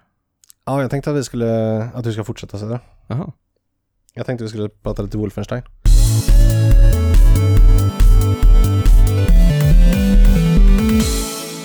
Yes, för vi har ju faktiskt spelat uh, Wolfenstein Youngblood uh, tillsammans. Ja, För, Och streamat. eh, och streamat, eh, ja alltihop faktiskt. Ja. Jag är ju inte klarat spelet än dock, men eh, dit vi har kommit. Så har vi streamat och eh, för det här, nu har de ju faktiskt gett sig in i uh, co-op-träsket. ja precis.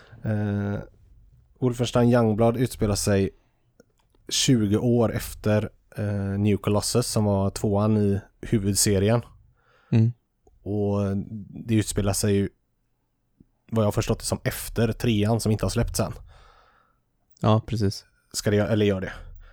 Eh, och i, i tid då så utspelar det sig på 80-talet i Frankrike. Och du spelar inte som BJ Blazkowicz nu som du har gjort tidigare utan du spelar som hans tvillingdöttrar. Mm. Som inte var födda i tvåan men Nej. som eh, hans fru var gravida med. Precis. Eh, så nu är de 20-årsåldern då. Och du Mm. spelar som dem varsin då eftersom det är co-op. Precis. Eh, Spelet går ju naturligtvis att spela single player men då styrs den andra systern av AI. Mm. Eh, Och då kan jag tänka mig att det kan gå sådär. Men Eller typ så kan du- R5 eller? Precis. Eller så kan du söka random. Ja, det spela går med. ju säkert också. Men absolut roligast eh, är ju att spela två kompisar. Mm. Eh, för att spelet är uppenbart gjort för att liksom, man ska samarbeta Ja. hela tiden. Verkligen. Eh, det funkar säkert att spela själv med AI men eh, just med det här med hela mekaniken att allting ska klaffa känns ju som att det, det är gjort för att inte gå så bra alla gånger. Ja, nej. För det krävs verkligen samarbete i, i både striderna, rent att man ska skjuta ihjäl och även att man ska hjälpa varandra om man dör och ressa och så vidare. Så att det, det är mycket samarbete som krävs hela tiden. Mm, Så jag kan tänka mig att det kan fucka upp en del om man kör med datorn. Det känns som det. Eh, du spelar som sagt om som hans tvillingdöttrar. BJ Blazkowicz är försvunnen och eh, själva storyn går ut på att du ska hitta honom och veta varför han är borta. Ja. Så du ber dig till Frankrike då, gå med i någon slags eh, gäng där, försöker övertala dem att eh, du kan också döda nazister. Eh, Mm. Och får uppdrag att eh, ge dig ut och, och göra det Ja, enkelt. precis. För det, det gör man. Ja, de är, de är rätt härdade de här två systrarna för det, det, de är inte så fina i kanten. Det, Nej, de skojar rätt så mycket sinsemellan om eh, hur eh, järnsubstans flyger till höger och vänster och det är kroppsdelar och det är Ja. allt vad det är. när spelet börjar så har de liksom aldrig dödat någon. De har blivit väldigt mycket tränade hemma men de har Mm. aldrig liksom gjort det på riktigt så att eh, ganska tidigt i spelet så får de döda sin första nazist Mm. liksom och, och det är på ett ganska brutalt sätt så att eh, de är, det är inga, inga vanliga tjejer eller personer så som man kan tänka sig utan de är härdare som sagt.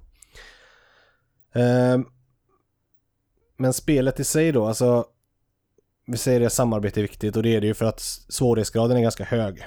Ja, Eller framförallt fienden har väldigt mycket liv. Ja. Eh, Många, det finns väldigt många starka fiender i det här spelet och väldigt många fiender. mm, Så eh, det krävs att man tar sig an spelet på speciella sätt och tänker sig lite för inför varje strid. ja, Ehm, Du har olika mekaniker och du har olika skills du kan eh, lära dig. Eh, Så till exempel som du då körde ju lite mer på smygvarianten. Ja. Lite oväntat med tanke på att du inte är den annars. Men, ja. Alltså jag hade ju de skillsen men sen smög jag inte så mycket med. Nej, men, men vi försökte ändå, eller du försökte ändå oftast i början på ett uppdrag att man försöker lokalisera lite vart fienden är. Och då hade du en skill som gjorde dig osynlig Ja. en viss tid. Så då kunde du gå och liksom snikdöda några stycken innan Ja. du, vi blev upptäckta för att gick man bara rakt in så fick alla på sig så blir det Ja. extremt svårt. Man Precis. försöker bli av med så många som möjligt innan de upptäcker en. Mm, För det är ju likt de gamla spelen att upptäcker de dig så går ett larm och det tjuter tills du har dödat den här generalen eller den här som säkerhetsvakten typ. ja, precis. Och då kommer det bara mer och mer i stort sett så att du måste ju ha död på honom så larmet tystnar och sen kan du döda de som är där. Mm, Ehm, så, så att man kan, man kan gå olika vägar. Jag gick ju med på den att jag uppgraderade så jag kunde bära tyngre vapen och liksom ta upp sådana här jättestora machine guns och sånt som robotar tappade. mm, Eh, och gick med på det spåret. Så att man, man, ja, man kan men om man samarbetar då eller om man spelar två så kan man gå varsitt håll för att få utnyttjat så mycket som möjligt till exempel. ja, precis. Så det funkar ganska bra. Ja. Eh, Och sen, båda karaktärerna har ju alla skills så att ja, det är bara det att man får välja några skills innan man börjar. Så Mm. f- har du vissa val du kan göra för att skapa din egna unika karaktär. Ja. Men alla skills finns på båda karaktärerna. Ja, precis. Du har levelsystem va? Mm. Så man får skill points då typ när man går upp Ja. level. Ja, Precis. precis. Så har du träd att välja mellan liksom. Mm. Och sen kan du även uppgradera vapen och dina, din dräkt och sådär Ja. utöver det då. Så varje Så när vapen, du samlar pengar. Ja, så du så kan köpa olika du. delar till dina vapen och nya sikten och magasin och allt sånt där. Och Standardgrejer. Det är också bra för att då kan du uppgradera de vapnen som du faktiskt använder mest. Mm. Eh, Men eh, jag kan ju tycka att man bör nog använda alla vapen för alla vapen är bra till olika saker för det första och sen så får du inte jättemycket skott så att oftast så behöver du byta vapen in emellan för att det tar slut på skott annars. Ja.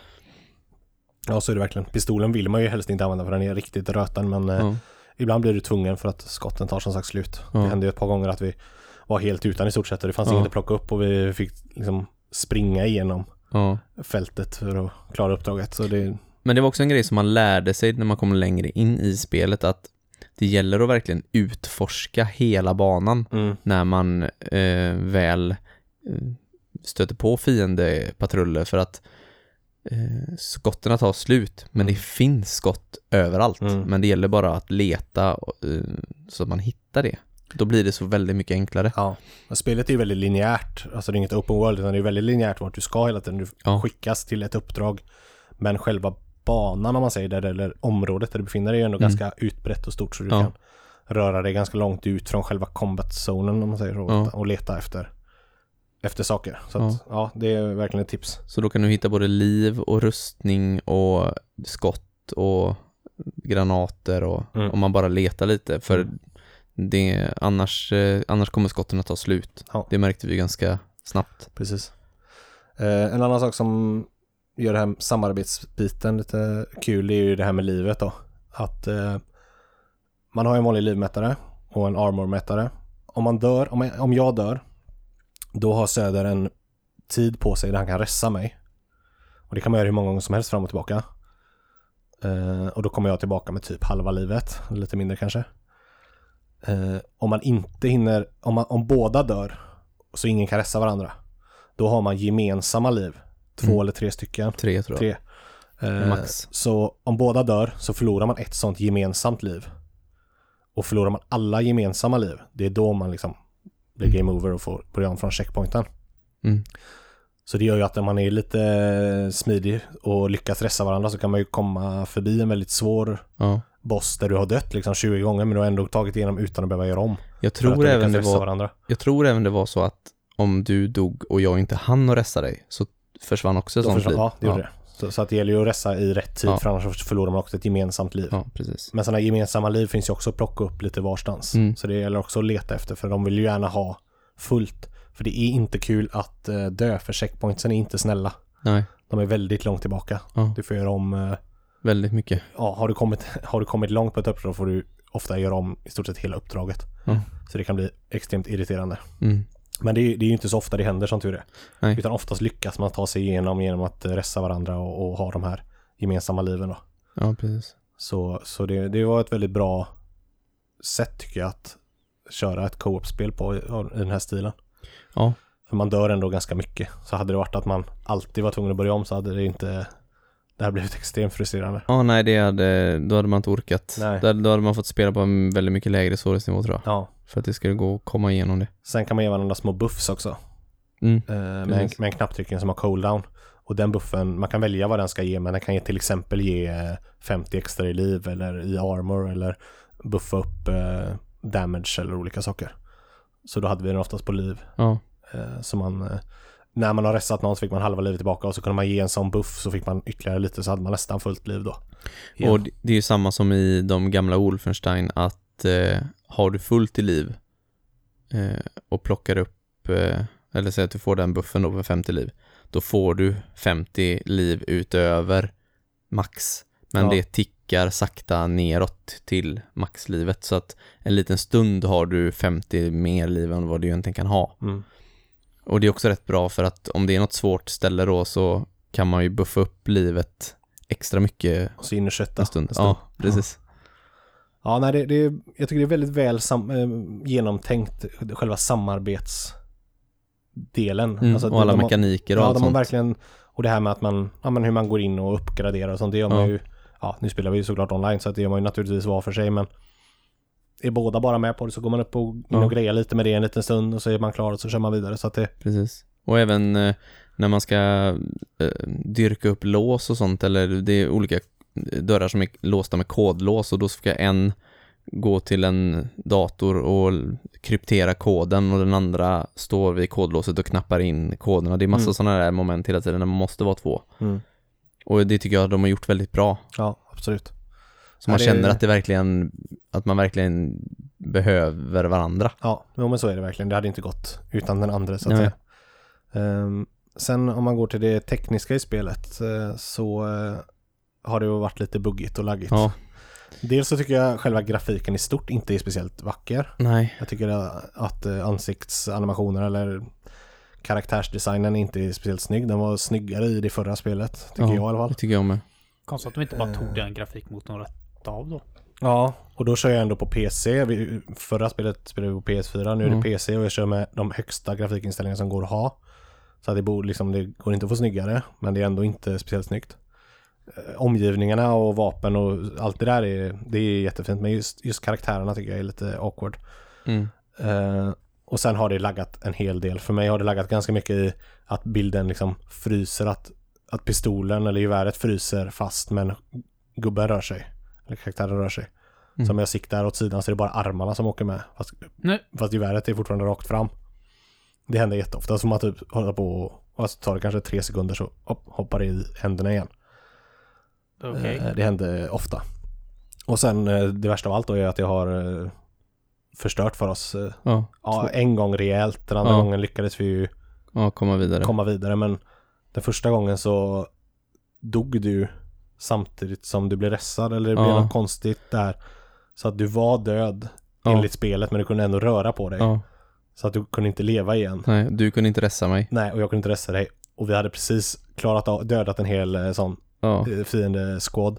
Så vi skulle gå vidare och för att öppna dörren var båda tvungna att stå och hålla in i fyrkant. ja, Och du kunde inte det för du Nej. var död, fast du var inte död. nej. Jag så vi kunde kröp, inte gå vidare. jag kröp runt och kunde skjuta tror jag, men jag kunde inte sikta med musen utan jag kunde bara liksom titta rakt fram. Ja, du var så som man är när man Ja. ska bli ressad. För då Ja, ligger precis. man på marken och kan krypa. Ja. Ja, så det, det var... Och det finerna, finerna kunde inte skjuta på mig. Men jag kunde skjuta på dem, så Ja. jag dödade ju massa... Ja, det var ju så vi klarade det. För det var ett ganska svårt, svårt område. Men Ja. tack vare att du inte kunde bli dödad så kunde du dö. Nej. Men det hjälpte ju inte för vi kom Nej. inte vidare sen. Instant karma där. Ja. Tänker du ska dig förbi. Och det var på ett sånt här ställe där vi hade spelat ganska långt och det var väldigt svårt. Ja, Så vi fick ju stänga av och eh, nästa gång vi körde om då så fick vi börja om på hela, från hela uppdragets start. ja, Nu gick det ganska bra andra gången så att det, det gick ganska fort. Ja, för det det, gick ganska vi fort. klarade det mycket lättare andra gången. Men Ja. Det var, och det hände ytterligare en gång när jag ramlade genom golvet i all oändlighet. ja. Men då eh, gick det att ta sig vidare. Ja, då kunde jag bara, för då var vi färdiga med det uppdraget. Mm. Så då skulle vi tillbaka till hubbvärlden. Så då tog jag bara ehm, och valde den eh, hubbvärlden som att vi skulle åka dit. Och då fick du upp det på Ja, din då gick ruta. det att acceptera för Ja. mig som tur var. Så då kunde vi bara åka tillbaka dit. Mm. Men det är lite sådana tekniska issues som finns där som Ja. jag tycker är lite onödiga. För det, har, det, upptäckt, det upplevde jag inte alls i de tidigare spelen. Nej, Eh, nej jag märkte ingen, jag tyckte det var hur, flöt hur bra som helst, Ja. det förra spelet.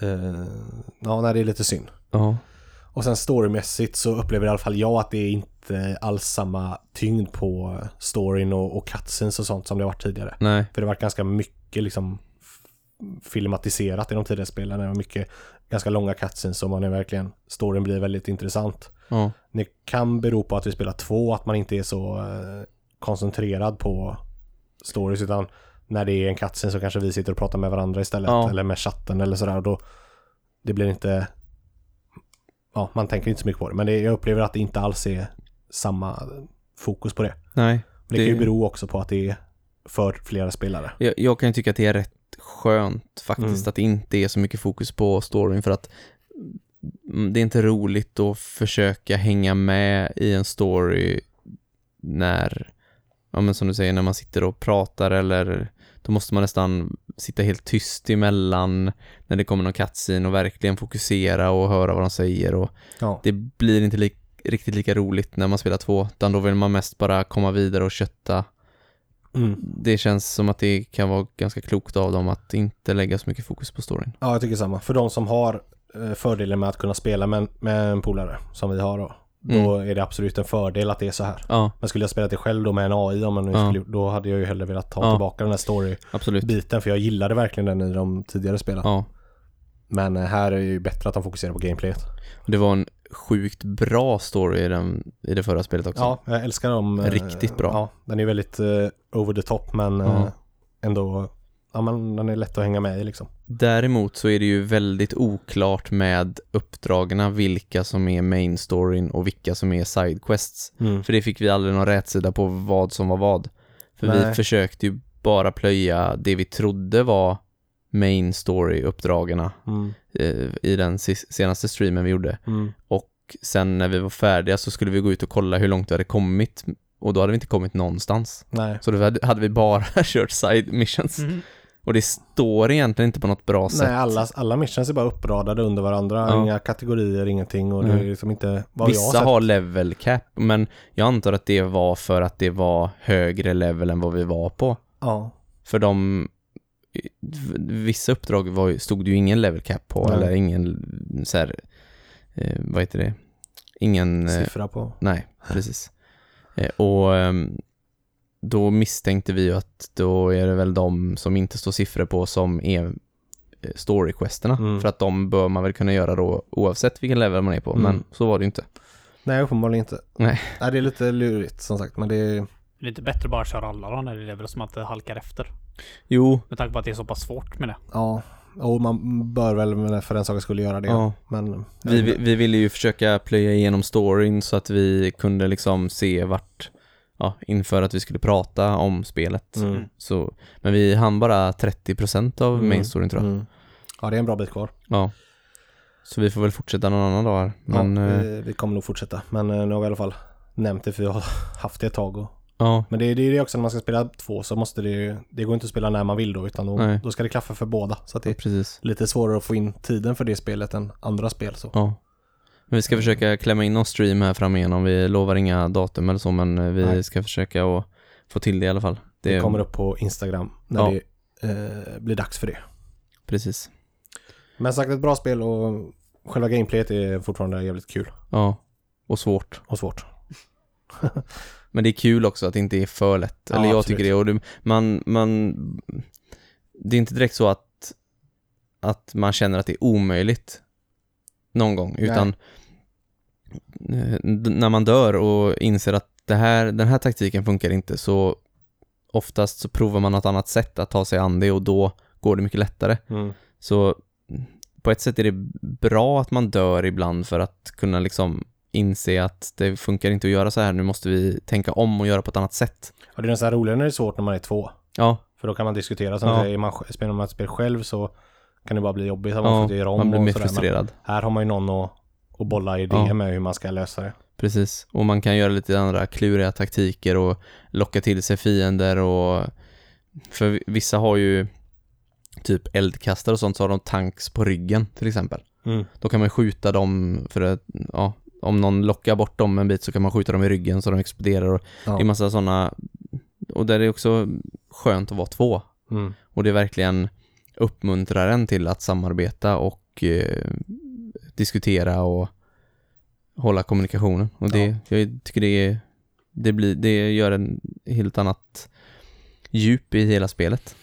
Det är Ja, mer gameplay också. Kan jag Ja. tänka mig. För när jag spelade tvåan så var det ju liksom, du dog.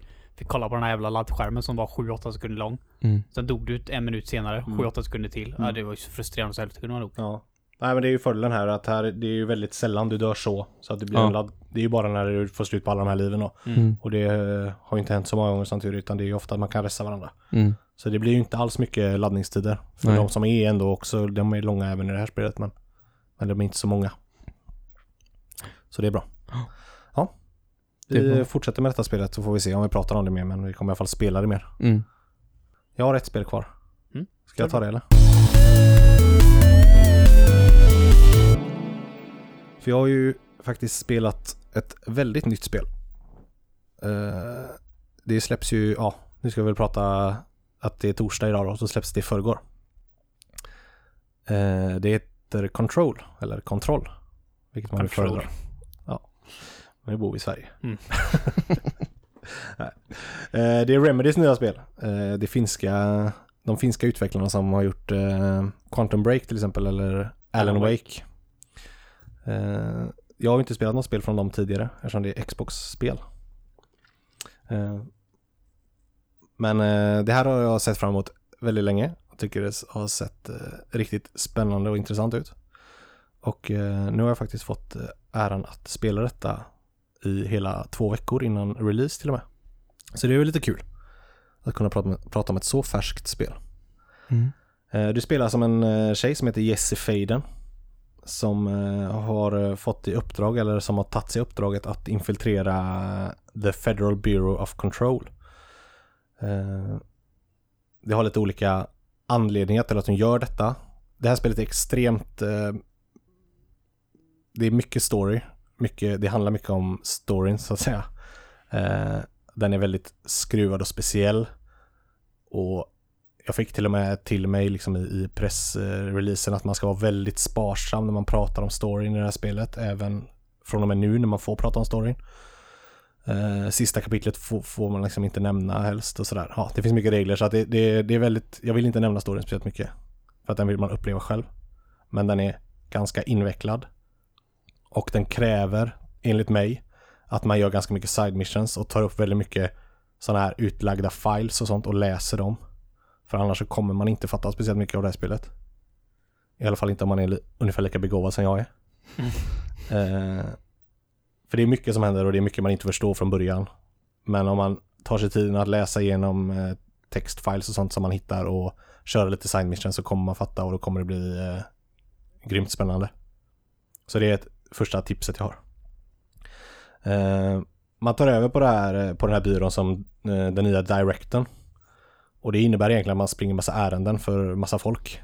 För att hela det här komplexet, hela det här jättestora huset som kallas The Oldest House har blivit eh, infekterat av någon alien eh, grejs som kallas The Hiss.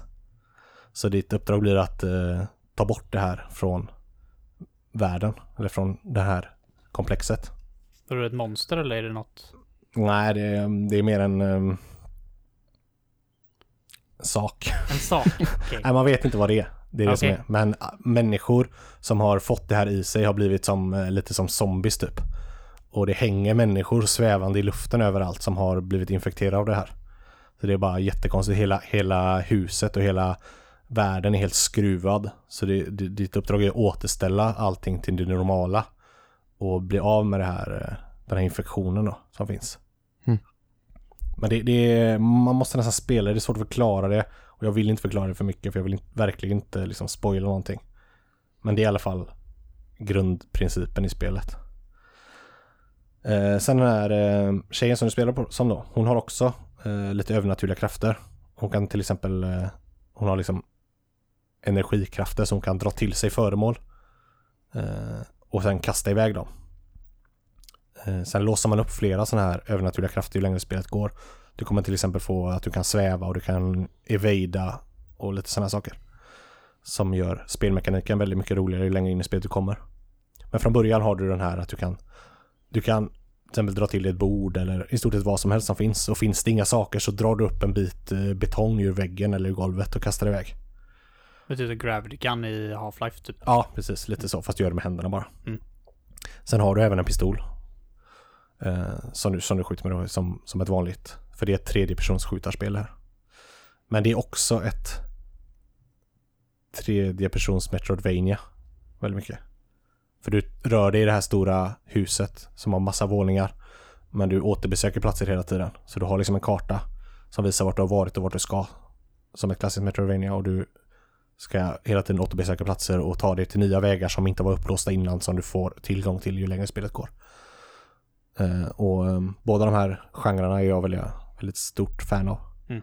Så det passar mig väldigt bra. Eh,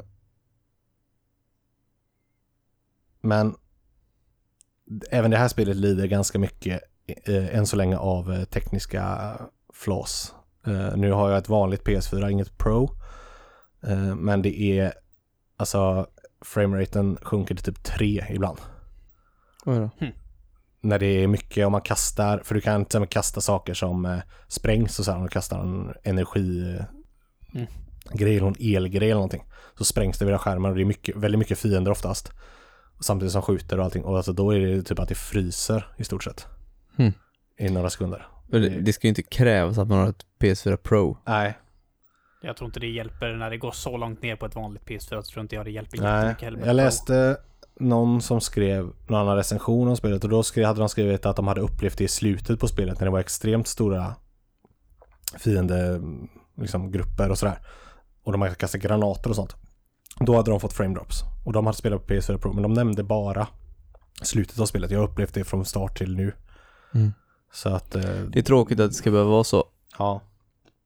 Och det är ganska ofta tyvärr som det, som det droppar. Inte att det fryser ofta men man märker tydligt att det droppar rejält i frames. Ganska ofta. Och det är väldigt störande. Um, men sen har du även här då likt eh, Wolfenstein. Du har ett skillträd. Du kan eh, uppgradera eh, dig själv. Du kan uppgradera vap- vapnet du har. Eh, så även där finns liksom ett djup och en eh, mycket att, att gå igenom. Ehm, spelet i sig, alltså jag tycker det är skitkul. Fighting-systemet, det här med att du kan växla mellan att skjuta och använda den här eh, krafterna är svinroligt. Framförallt när du låser upp lite mer då längre fram i spelet. Så du kan liksom evada bort och du kan sväva och hoppa bättre och sådär. Det blir jävligt kul strider. Och det är väldigt utmanande strider för det kommer ganska stora fiendegrupper. Och även här är de också ganska, tål väldigt mycket, vissa av dem. Och de måste tas ner på olika sätt. Vissa måste du först kanske kasta någonting på för att de ska bli av med en sköld för att sen skjuta dem eller tvärtom och så här. Så det krävs lite tanke. Och det är ingen sån här klassisk eh, cover-based shooter så du kan ju inte gömma dig bakom en låda och titta fram och skjuta utan du kan stå bakom en låda men ska du skjuta måste du gå bort från lådan. Mm. Så det är inte det man är van vid att man kan stå Inte Uncharted. Sneak, nej, inte Uncharted alls. Nej. Utan eh, det är väldigt mycket mer att du måste döda alla fort annars dödar de dig. Ja. Eh, Men, men till skillnad från Wolfenstein om vi ska dra så är- är checkpointsarna ganska snälla här. Ja. Eh, De är, de är Jag- väldigt nära där du Ja, dör. som jag tycker är. att det ska vara så i, i spel. Jag tycker inte att man, det, man, man vinner ingenting på att behöva göra om långa sjok av banor. Jag menar, har man klarat någonting så har man klarat någonting. Då tycker Mm. jag inte man ska behöva göra om saker. Sen, sen kan vissa saker hänga ihop och eh, jag köper det liksom att men du ska inte behöva göra om en hel bana där du har Nej. liksom klarat 90% av banan och så dör du på sista bossen eller vad det kan Mm. vara. Då ska du inte behöva göra om hela banan när du har liksom rensat allting. Nej. Jo, jo, jo. Så ska det vara. Dör du i Death Mountain så ska du tillbaka och kolla om Zelda, om Zelda fortfarande ligger och sover. Du måste göra det. Ja. Nej, jag, jag kan verkligen bli trött på sånt. Så Ja. jag, jag vill verkligen att man ska, man ska verkligen starta där man dog. Ja, Alltså, ja, har man gått in i ett rum och där är, fi, där är massa fiender, Ja. då ska man ju starta när man går in i rummet igen. Ja. Man kan inte starta mitt i fighten naturligtvis, men det ska inte vara längre tillbaka än så. Nej. Och det är det inte oftast heller. Men man blir extra förbannad när det finns naturliga checkpoints som hade kunnat funka som de inte använder. Nej. För så upplevde jag att det var i Wolfenstein. Mm. Att det fanns liksom tydliga, nästan som rum. Ja visst, men varje gång du går in i ett nytt Ja. rum eller en ny dörr eller vad som helst, då borde det vara en checkpoint där. Ja. Eller nya ytor eh, på, som det var vissa torg och sånt. eh, Ja. Och när man då hade rensat det, då borde det bli en checkpoint. Ja, verkligen. Men ja, Men det märks att de vill ju att det ska vara så. ja, Det ska Mm. vara tufft liksom. ja, Det är lite tråkigt sätt att göra det tufft på dock. Ja. Det håller jag med om. Sen finns det även, eh, du, jag pratade om att du rensar den här, the hiss. mm. Och det finns vissa ställen då, där du, där det är så här, riktiga checkpoints så att säga, där det savas och allting. Där rensar du undan ett helt område. Och mellan de här platserna kan du sen teleportera dig. Ja, Så okej. att du inte behöver springa överallt och åka hissar och sånt. Du kan teleportera dig till de viktigaste platserna i spelet så att säga. Eftersom du hela tiden rör dig fram och tillbaka. Men däremot så om du, går, om du har rensat ett helt rum och så springer vidare och sen ska du tillbaka. Så nästa gång du är inne i det här rummet igen då har alla fiender spånats igen. Ja. Så då måste du döda dem en gång till. Så det är ju något att man får tänka på där om man ska verkligen springa tillbaka eller om man ska Mm. ta teleporten då för att slippa eh, ta, ta det an en sån här fiendegrupp till då. Men eh, ett eh, riktigt, riktigt bra spel. Förutom det här med frame dropsen och sånt så både storymässigt och gameplaymässigt så älskar jag det här spelet. Svinkul verkligen. Så Kul. Att, eh, ja. Väldigt roligt. Så att eh, det är ju som sagt sprillans nytt. Har ni inte köpt det än så är det en stor rekommendation. Är du färdig med det? Inte riktigt. Men det jag har kvar får jag inte nämna. Hoppas att du inte fryser sönder de sista kapitlen. Ja precis, jag är lite orolig för, PS4. jag är lite orolig för det, hur det ska gå med framesen där men Nej det får nog lösa sig. Eh, Det ska nämnas också att Wolfenstein är ju bara halvprisspel. Ja just det. Det nämnde vi aldrig förut. Nej, men Så det, det är ett kostar- halvprisspel fast det är ett helt spel. Ja, precis. Det, det har blivit vanligare och vanligare nu för tiden. Med de där typen av spel. Ja. Det är väldigt uppskattat. Ja, Ehm, verkligen. Det har varit en del sådana spin-offs de senaste som släpper dem för halva. Mm. Kanske har varit svårt att sälja ett sånt spel som har så mycket beroende av co-op. mm, Ja. Så ska man ha två pers som ska köpa det. Mm, Ja, Så det tycker jag bara är rätt att det är halvpris. mm. Precis. Samma sak med... vad fan heter det nu igen då? Josef Farevs spel. ja Way Out. Just Mm. det. Det var ju också typ Men det var ju halvpris plus att man behövde bara köpa ett spel. Mm. Mm. Ja, det var ju det väldigt skulle- generöst. Det skulle det varit. Uncharted gjorde ju likadant med sitt Ja. eh, spin-off-spel här som de släppte. Och Att det också var Far halvpris. Cry. Och Far Cry också. New precis. Dawn. Mm. Ja, det är många som kör den. Det är Ja. väldigt bra. Ja. Det är ju som sagt ändå många timmars nöje. Ja. Eh, ja, det var det. Mm. Eh, vill ni veta mer så spela spelet. Mm. Ja, jag flikar in med en liten grej innan vi går vidare till F-Zero. Det har du Ja, där har längtat efter väntat Det här har jag längtat efter som fan. Vi sa ju det, sista avsnittet innan vi gick på uh, vår semester sa jag ju att alltså jag är så jävla trött på Tetris Tetris 99. Men jag kan ju inte släppa det, jag bara måste få vinna en fucking gång. Och jag hade spelat det här tills jag dog. Alltså jag hade aldrig gett upp. Jag kände det på mig, alltså det här, jag hatar det. Men jag hade aldrig gett upp. Men typ dagen efter, den 25 juni, klockan 23.30, så hände det äntligen. Alltså det var en så jävla weird match. Alltså jag vet inte varför. Du vet det här ibland när man sitter och eh, droppar block och så plötsligt hör man bara bip, bip, bip, bip, bip och så bara ah, varför, varför, varför attackerar typ 20 pers mig? Helt plötsligt från ingenstans. När jag liksom inte ens låg högt upp. Men det slutade i alla fall med att jag fick ju kaos efter kaos efter kaos Alltså det bara regnade in kaos Och sen så när vi var topp 10 så kände jag fan, det är ju nog första gången jag har tagit mig topp 10 när jag faktiskt har dödat tillräckligt många för att jag faktiskt ska ha en chans. Mm. Sen så har jag, jag vet inte hur många. Det var i alla fall när vi bara var två kvar. Alltså jag, jag visste inte att det var två kvar för jag kollar aldrig hur många det är som är kvar för jag är så fruktansvärt fokuserad. Det går ju så jävla fort där i slutet. Men alltså det kom typ inga block till mig. Jag, jag, jag var typ två block kvar från toppen. Och liksom det blinkade som fan och jag var liksom bara panik liksom. Fixa mina egna rad för rad liksom. Så helt plötsligt bara. Helt plötsligt slutade spelet bara. Och det tar mig typ några sekunder innan jag fattar vad som hände. Att jag faktiskt vann. Till slut, alltså jag tror jag har spelat 650 omgångar. Innan jag fick vinna en enda jävla gång. Jag Galet att du orkade det. Det Nej. har jag aldrig gjort. tror jag spelade över 40 timmar. Tetris 99. 40 timmar av spel som du hatar. Mm. Ja. Alltså jag älskar Tetris. Och så vill du inte, och så vill du inte plocka upp No Man's Sky, men du kan lägga 40 timmar på ett spel som du hatar. Absolut. Men du sitter och är sugen på No Man's Sky, men det är väl du envisast med att inte spela. Mm. Makes sense. Med Tetris 99 så jag spel jag kan plocka upp och spela några matcher och sen bara Fan vad jag hatar det här jävla spelet och så spela något annat en stund.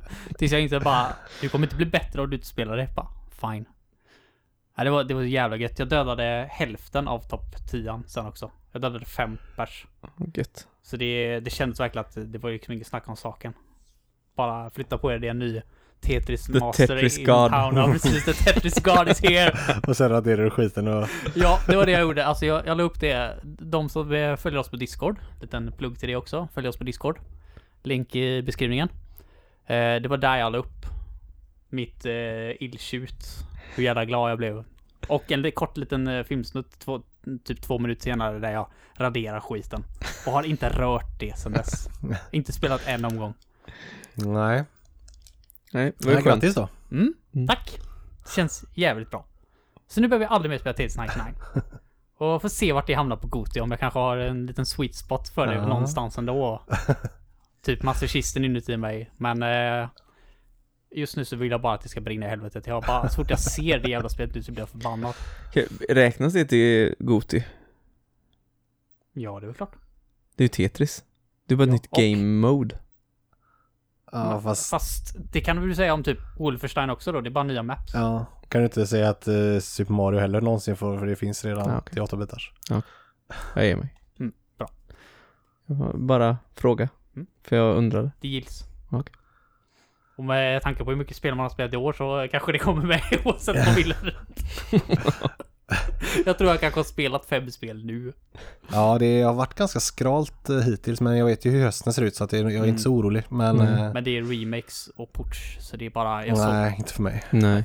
alltså det är är hela tiden. Jag har i alla fall Säger tre. den som ska köpa en remake nu, eller om bara, eller en port nu om bara några timmar. Jag har ju tre spel. Ja, men jag har ju tre spel som jag vet som är nya som jag kommer spela i höst. Mm. Det är Doom, Borderlands och eh, Zelda. Ja. Det är i och för sig Zelda och en remake, men det, den är... Men den gills Ja. i våra regler. Mm. Ja.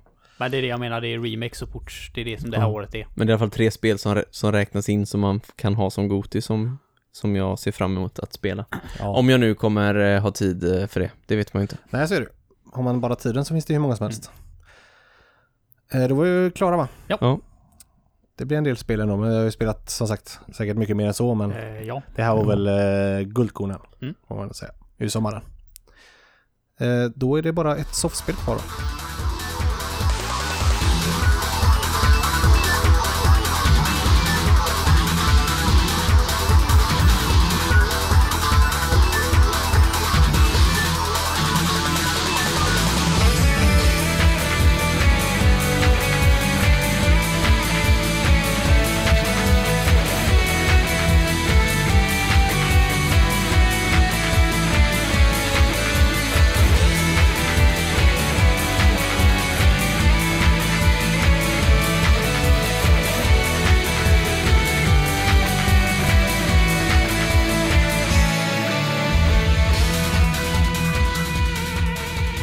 Säsongens första soffspel är F-Zero GX till GameCube.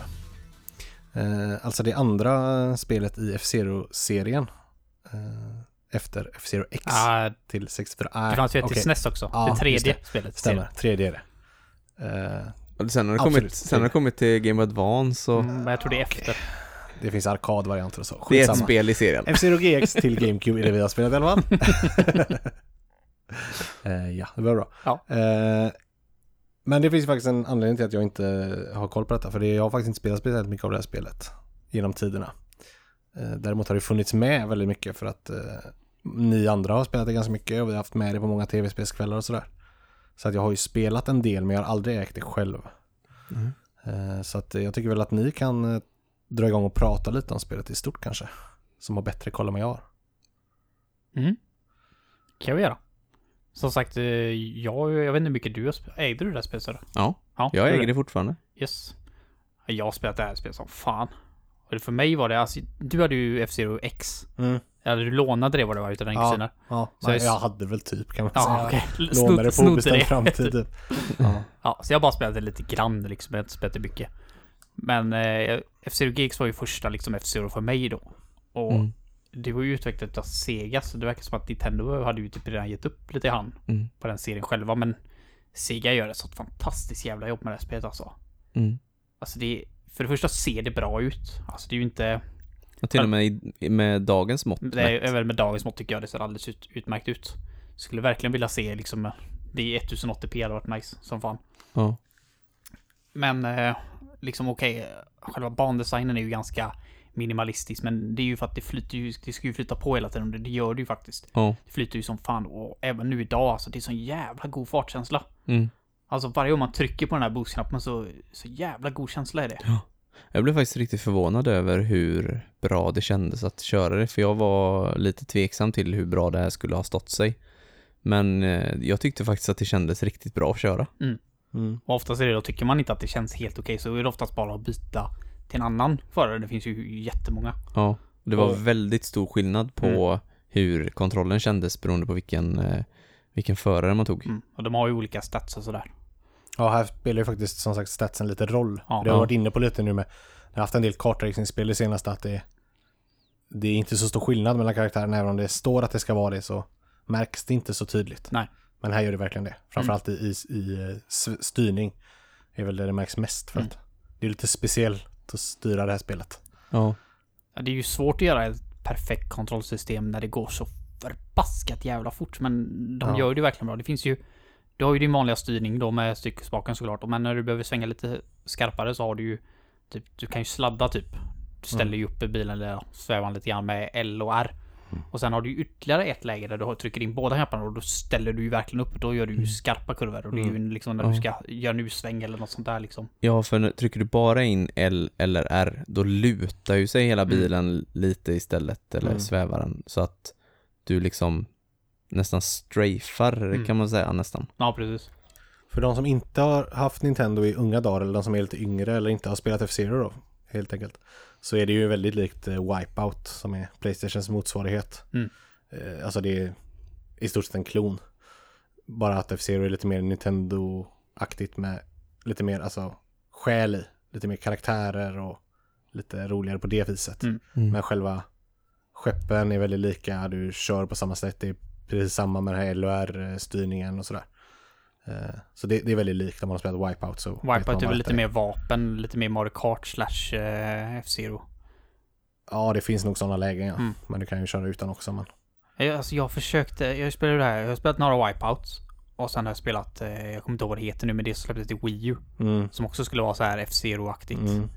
Och jag tycker verkligen inte något, alltså jag spelar bara någon timme utav dem bägge två, men F-Zero GX har jag ju lagt säkert 100-200 timmar, det skulle inte alls förvåna mig. Nej. Mm. Nej, det är som sagt, det har, det har lite mer charm och själ tycker jag F-Zero. Men eh, rent spelmekaniskt och liksom sådär så. Nu, Wipeout Omega Collection var ju gratis på Playstation Plus denna månaden. Eh, så det har jag spelat lite nu. Och jag tycker att det är jävligt kul alltså. Mm. Det, det är ju verkligen som ett modernt F-Zero. Det går ju lika fort, det är ju samma typ av bilar, du, styrningen är liksom där och det sitter och det är jävligt snyggt. Mm. Eh, Så jag tycker det är faktiskt jävligt kul. Men det, du saknar lite den här Nintendo-skärmen. Mm. Det gör det verkligen. Ja, det är kanske det som gör det med, som sagt, jag har inte fastnat för någonting annat än F-Zero GX. Nej. Men F-Zero GX kan jag ta lätta fram och spela. Det är ju- Fan vad jag har lagt ner timmar där. Mm. Klarar dem på very hard mode och ju bland det svåraste. det är ju Mm. liksom Dark Souls. Ja, det är Eh. svårt för det är jävligt, ofta väl jävligt smala banor. Mm. I alla fall vissa passager är extremt smala. Mm. Och nuddar du väggen så blir det ju liksom som en pongboll där du Mm. bara studsar fram och tillbaka innan du får, får rätt på bilen igen. Mm. Det, det kan bli, eh, det gäller verkligen att ha tunga rätt i mun när man kör. Jag ägde ju det till Game Boy Advance. Maximum Velocity. Mm. Det var också riktigt bra för att vara ett Game Boy Advance-spel. Ja, de ska vara helt okej. Det spelade jag som fasen back in the days. Eh, spelade även till SNES men i det ägde jag inte, det spelade jag ju hos kompisar vet jag. Mm. Eh, Jag har det, spelat lite det till SNES nu på SNES Mini faktiskt. ja, Men det är, ja. Där, Kanske, det, kanske det är gammalt. tid. Ja, Ja. precis. Det är något helt annat för det blir inte alls den här. För det här är ändå ett spel som vi sa lite att det håller bra. ja, Även grafiskt och, och Ja, just kontrollmässigt. att Det, det är inte, det känns inte riktigt så gammalt som det är. nej. Det kom ju eh, 2003. Det har ju många år på nacken men Mm. det, det, det håller faktiskt riktigt bra. Mm. Men det gör inte riktigt det till SNES. Nej, tycker inte jag. men Det- för sin det- tid var det nog sjukt. Ja, det- med Mode 7 och allt Ja, det här liksom, när det var absolut. nytt. Sen har jag inte spelat på 64-spel på länge men jag får för mig att det också nog håller rätt hyggligt faktiskt. Jo, men det tror jag nog. Så att eh, ja, nej men det, Sen det var man, kul att återvända igen. ja. Sen får vi även säga att jag var lite besviken. För det enda du kan göra i multiplayer är ju liksom att bara köra versus. Ja, Det är liksom, du kör bara och du får poäng beroende på vilken placering du kommer på. Mm. mm. Och när vi tre spelar då så... eh, Ja visst, vi spelar ju vi tre men lite grann själva F-Zero-känslan försvinner ju. Nej men det handlar ju liksom, F-Zero handlar ju om att vara många förare. Mm. Mm. Det är ju det som är så coolt liksom, man racear mot 29 andra. Det var ju liksom sjukt på den tiden. Mm. Att man kunde se liksom så många svävare framför sig liksom och försöka vinna. Mm. Ja, men alltså, man kunde ju välja att köra med eh, datorer. mm. Ja, jo visst, du fick, eh, vi fick en dator med Ja, oss då. och hade vi varit fyra antar jag att vi inte hade fått mål. Nej, Nej. precis. Så um, fyra max i, men det, jag antar att det är för att det, liksom, det hade inte klarat av fyra stycken mänskliga spelare plus 26 datagubbar samtidigt. Nej. Och hålla eh, liksom Nej. FPSen uppe med det. Det, Men det är konstigt att det ska vara så stor skillnad. Att det går från att, att det inte kunde vara i alla fall 10. Att det måste dra ner till 4 bara för att man Ja. är split screen. Ja. Men eh, ja, det, så är det ju tyvärr. Och det är som du säger, det är ju lite grejen med F-Zero. Det är det som gör det lite unikt mot deras konkurrenter då tycker jag. Mm. Att man kunde vara så jävla många, att det var coolt och Ja. att det inte går alls i multiplayer är jävligt synd. Det är synd att man inte kan köra hela Grand Prix-turneringar i multiplayer. Mm. Ja. Det hade coolt som fan. Ja. Det hade Det- kanske hjälpt lite grann också på de här svåra svårighetsgraderna att typ liksom boosta upp en. Man hade kunnat ta tre pers som bara försöker mörda alla datagubbar. Ja, precis. Och så kunde man eh, ha en som försöker vinna för dem. Det är svårt alltså. F-Zero är jävligt svårt. Mm. Ja, det är svårt. Det, det är jävligt svårt och det är framförallt om du kommer till en lite ny nivå där aldrig jag varit, men du har ju utforskat den lite, den, det här med snaking i Mm. spelet.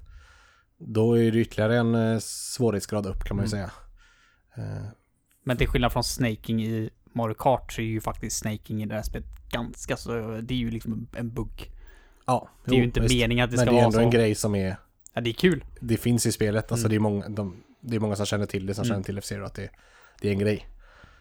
Och här är det väl lite mer att du bara ska LR, LR, LR Mm. samtidigt som du styr åt det hållet. Ja, du ska helst ha en tung bil. liksom. Max acceleration på den. Och så eh, svänger man och så trycker man R. Och säg att du svänger höger så trycker du R samtidigt. Mm. Sen så vänder du tillbaka liksom så att du ska hela tiden, du ska gå som en orm helt Mm. På, även på raksträckor då, alltså Ja. inte bara i kurvorna som i Mario Kart. Eller ja, det kan göra på raksträckor Mm. där med, men Jag kan det bara... vara så hela tiden i stort Precis. sett Jag, helst. jag kan bara göra det dock på de absolut alla enklaste banorna. Typ första Mute City och Ja. Typ sådana eh, raka banor. Och det gör, detta gör alltså att det går svinfort? Ja, eh, det går ju hur jävla fort som helst. Alltså. Och då blir det ju naturligtvis ännu svårare att kontrollera mm. svävaren mm. eller bilen. Men det är kul. Låter så in i helvete också, de här RL-knapparna på GameCube låter ju som fan ja. när man trycker ner dem. Så bara klick, klick, klick, klick, klick, klick, klick, klick. Det är jävla mm. härligt ljud. Men lär man sig bemästra det så blir man ju alltså, oslagbar mm. mot sådana som inte gör det. Så det är verkligen en Ja, teknik då, då är det ju eh, experiens. I Mario Kart är det ju en sak liksom om man boostar. Det är ju liksom en vanlig spelmekanik. Ja. Men här är det ju verkligen... Nej, Du, du plus, att, fuskar ju liksom. plus att i Mario Kart finns det ju faktiskt saker som kan göra att du tar dig upp i- med hjälp av items eller liksom sådana saker. Här I F-Zero finns ju ingenting. Mm. Nej. Det är bara, bara straight up racing. Så det är det enda som kan få dig att inte vinna. Om du, det är ju att du fuckar upp det och ramlar ur banan Mm. och sånt där. Jag har ju en kontroll här, jag kan ju visa hur det låter. Jag vet inte, jag vet inte om det gjorde sig rättvisa i, i mikrofonen men visst. Så här låter det när Heden spelar F-Zero. Jävligt grym. Jag se om man kan göra det så jävla fort. Ja. Tack eh, Söder för det. Ja, varsågod. Och så lite. Men vet du det, det, det som är tråkigt är ju att det är bra, men det är inte bra så länge. I och med att det Nej. inte finns Nej. så mycket mer, alltså det, det finns inte så mycket mer än att köra de banorna som finns och Nej, sen det är så är man typ färdig med det. ja, det är den enda variationen du har. Ja. Byta bana. Mm. För att karaktärer, där hittar du ofta en som passar dig. Mm. Just eftersom de är så skilda så kan du liksom inte hålla på och byta mellan dem så mycket för att du kan byta tills du hittar någon som passar dig och sen kör du på den. Mm. Eh, Och då är det bara banvariationer som ändrar sig. Den, Ja, och den har- är ju ändå, det finns ju ganska många banor ändå och de är ju hyfsat olika men Och har du inte låst upp några karaktärer innan så startar du med fyra karaktärer. ja, precis. Eh, nej, det är verkligen eh, där det brister för mig också. Ja. Eh, längden. Det, Hur många banor fanns det? Hur många? Det var tre kupper. Ja, fyra kupper är det ju om man... Eh, Om man tre kupper upp från början och fyra sen. Och det är ju fyra banor på varje tror jag. Ja. Eller fem banor på varje. ja, jag tror fyra. Fyra eller fem banor på varje. Typ så är det- 15-20 banor någonstans Ja. där. Eh, ja, det är typ kul några gånger per bana. Sen är ju inte alla banor svinroliga heller så Nej. det, det är inte, det är inget speciellt långlivat spel, det är det Nej. inte. Eh, och eftersom det inte finns den här party-grejen i det, där du kan tweaka, utan det är bara start till mål Mm. racing som gäller. Mm. Plus att det är det här också med hur bra man är. Med, spelar man med någon som har haft spelet eller spelat det tidigare så har man inte en jävla chans. Nej, om man inte gör tusen misstag. Ja, och det gör man oftast Nej. inte. Så att det, det är man inte på samma nivå så blir det ganska tråkigt för den sakens skull. Och eftersom man då inte kan ha med AIs heller så kommer du liksom du kommer sist Mm. eller först. Det är det, det, är liksom det variationen blir extremt eh, liten tyvärr Mm. i Mm. multiplayer. Och det är ju ändå det vi får prata om här. Sen att spelet är en, lite annorlunda när du kör det själv då. Med karaktärer och sådär så, så är det ju ändå softspelsdelen vi ska snacka om här. Mm. Ja, jag vet, jag vet inte hur långt story mode det är där. eh, Det är nio kapitlar. Jag tänker just i det timmässigt eller hur, hur Nio långt? kapitlar och varje kapitel, alltså du kan ju säkert klara hela storyn på typ en timme eller Ja, så. okej. Så det är ju inte det att det tar lång tid, det är ju bara det att det är svårt som fan. Ja, Jag kommer ihåg att jag läste, jag kommer inte ihåg när det var på GameFAQs och någon la upp en topp 10-lista med typ 10 svåraste uppdragen i spel någonsin. Mm. Och då var femteplatsen på den listan, det var kapitel 5, Very Hard. okej. På det här. Och det det man, man har en bomb på bilen. Ja. Och eh, typ, tar du för mycket skada så typ, nej, det är inte, du har inte bomb på Nej, du ska fly ut från ett ställe som brinner. Så är det. Och så stängs dörrar, så är du för långsam så kör du rätt in i Mm. en stängd dörr. Och alltså, very, jag, jag kommer ihåg att jag satt där på Very Hard i timmar. Bara, man var ju tvungen att göra det perfekt. Inte göra ett misstag, Mm. för då dog du. Så många gånger jag dog liksom på det sista, och så ska man hoppa på ett litet hopp och så ut. En dörr som liksom stängs uppifrån och ner, så man ska liksom hoppa i mitten Mm. utav det perfekt. Så många gånger jag slog i den dörren liksom. Men till slut klarade jag det och det, det är typ, det har nog nästan alla lagt ner så mycket tid på en minimal grej i något spel där jag liksom bara, fan vad jag ska klara av det här. Förutom Tetris. Förutom Night Nine. Möjligtvis då ja. Men det, det känns inte som att det är ofta som racingspel gör sig bättre i single player än multiplayer. För det Nej, känns nästan som att det här Men det här är spelet... definitivt ett spel. Här finns ju hur mycket som helst att låsa upp. Och du är fucking, en fucking gud är du. Om du låser upp allting Ja, liksom legit Mm. i det här spelet. För det är, fan vad svårt det är. Ja, men det är tyvärr också saker du låser upp i single player då, så Mm. att... eh, Ja, multiplayer är ju verkligen bara the most basic och det är väldigt synd för det är... Ja. Men visst, det kanske inte fanns så mycket de kunde göra men de kunde, jag menar det är ju, nu var det ju Sega som gjorde det. mm. Ni, hade Nintendo gjort det så kanske de hade lagt in något eh, litet party mode eller något sånt där. Mm. Ja, det är lite synd. Det, det känns ändå som ett lite partyaktigt spel. ja. När man ser det liksom med karaktärsdesignen och att du kör de här svävarna. Alltså det är inte det där, det är inte Gran Turismo liksom. Nej. Utan man får ändå för sig att det ska vara lite, lite Mario Kart fast Mm. snabbare. Mm. Men det är ju inte det tyvärr, utan det, det är ju väldigt basic som sagt. Ja. Men fort går det. Ja, ja, som sagt, det, jag tyckte att det var riktigt, riktigt bra. Mm. Faktiskt. Jag tycker också det, det, det det gör, det minimala det kanske Ja. gör, men det det gör, det gör det jävligt bra. Ja, och det var kul. Ja. Och för det var, jag har nog inte spelat det sen, ja men på säkert tio år tror jag. Nej, det var länge sedan. Det var sådana här spel, alltså det kom upp på tv-kvällarna som sagt, men då var det ju Mm. liksom kanske två, tre race. Ja. Så var det vidare på nästa spel liksom. Ja, vi använder det väl ofta som sån här utlagsspel eller Mm. semifinalspel eller något sånt där. där Man körde en, en bana i stort sett bara. Ja. Och så funkar det jättebra, men det, är- som sagt, det är inte, det är inte något man sätter sig och kör en, en hel kväll. Nej, Nej. du liksom inte ska, du komma hit och spela F-Zero GX Nej, hela kvällen. verkligen inte. inte nu för tiden i alla fall, Nej. när, när, när liksom konkurrensen är som den är. Nej. Det var ju något annat då såklart, Mm. men eh, jag menar om, om man jämför då med Mario Kart Double Dash som fanns i samma veva så Mm. hade du inte en chans Nej. ur den aspekten. Eh, så att, eh, ja. Men Mario Kart Double Dash single player är inte jättekul. Ja, där vinner ju... Eh, ja F-Zero. jag Nej. väldigt mycket med Double Dash. jo, men man, Mm. man, time trial liksom, det kan man ju spendera...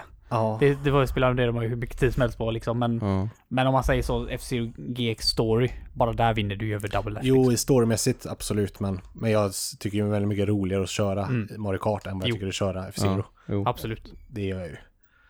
Jag gillar ju mer att bemästra tekniken i Mario Kart Mm. än att lära mig den i F-Zero också. Men hade jag startat upp F-Zero GX nu och spelat en stund själv så hade jag säkert suttit längre med F-Zero GX. För jag hade försökt, försökt ta mig igenom storyn igen. Ja, Och sen när jag var färdig med storyn hade jag försökt klara några kupper. ja, Och eh, också jävligt kul när man klarar kupper. Så eh, den karaktären man vinner med, det är ju också där lite karaktärs, lite Nintendo-aktigt.